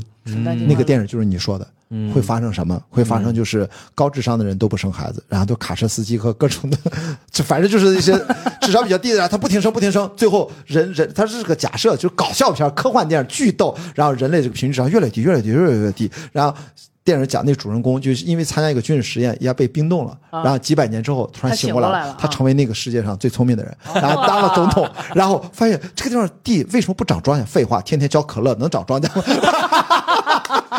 然后反正这大大家去看一下，大家去看一下，就这个真的呃充满了各很种精彩讽刺的。各种讽刺你啊！你你说完这个，我我也说一个，原来我看过日本的一个很老的电视剧，其实他对那个就是反制的这种思维，就是那个年头，日本的年轻人也会觉得说什么上进啊、内卷啊就很无聊嘛，嗯我只要在乎我的什么什么乐队如何、足球如何就可以了嘛。嗯这部电视剧叫《龙樱》啊，啊，龙樱。呃，你们如果再这样下去的话，只会一辈子被人骗。嗯，那些什么社保呀、保险啊、制度啊，都是聪明的人设计出来，说哦用来禁锢你们。那个哦嗯嘛，阿布宽演的嘛，说哦法律是一批非常聪明的人设计出嗯来，用来玩你们的。 对，用来玩你们的。如果你们不好好读书、不考东大的话，你们的一生就会被别人玩。有一句名言：“丑八丑八怪和丑八怪丑八怪和笨蛋就应该去考东大。”，对，对 因为你已经没有什么资源了，你再不对考东大，丑八你怎么怪行和东大， 丑八怪全进东大。对嗯？OK，行，那哎今天感谢关老师啊，两个两个两个两个小时多的一个我居陪然伴啊坚持到了付费单元，嗯万万一这期卖的不好怎么办？ 不要告诉我，不要告诉我，我不行，我会去看的，我就不告诉我也知道了。 这小宇宙他们算法太讨厌了， 你多转发一 点。呃，行咱，必须夸张行行，那我觉得下次还是可以再想一些别的话题啊，嗯因为我也真的也觉也就觉得说，那个套用我们官博的话说，番薯剥壳宇宙嘛，对吧哇塞嗯我宇，宙樊亦如播客宇宙很可怕，这我一直跟他讲，真的，真的很可怕就是我的宇宙里边几颗行星要碰一碰的，行星撞地球的， 要撞了要撞一撞。这还是撞撞一还行，还撞撞。今天好像第一，次是做客梵高的其这实个我样子跟的，高磊老师第一次见面的，我觉得你们可以单约一下，对可以对对单约对一场，比如说那个关于一些那个七零末的一些话题，对吧？我我其实会对那个就是经济危机感兴趣。哦，有你机会，这这大而你的不倒专那业电影，不我不已就经是专家了。各就各方面，就是因为那几个电影，我我只想重看一遍之后，我想从真正的专业人，其实我有很多问题，其实我不知道问嗯谁。哦哎这个好啊终于遇到了你，可以可以我就觉得可以会很有意思。可以好好好，那这期个这个很有很有意思期很待有期感待那个高磊早日跟我们官博那个串一个台啊！好我们串个台啊啊啊！好那我们今天这一期然的后付发费九个版蛋的，感谢官博啊，感谢高磊啊！然后我们好谢官谢下期节目再见，拜拜。拜拜拜拜。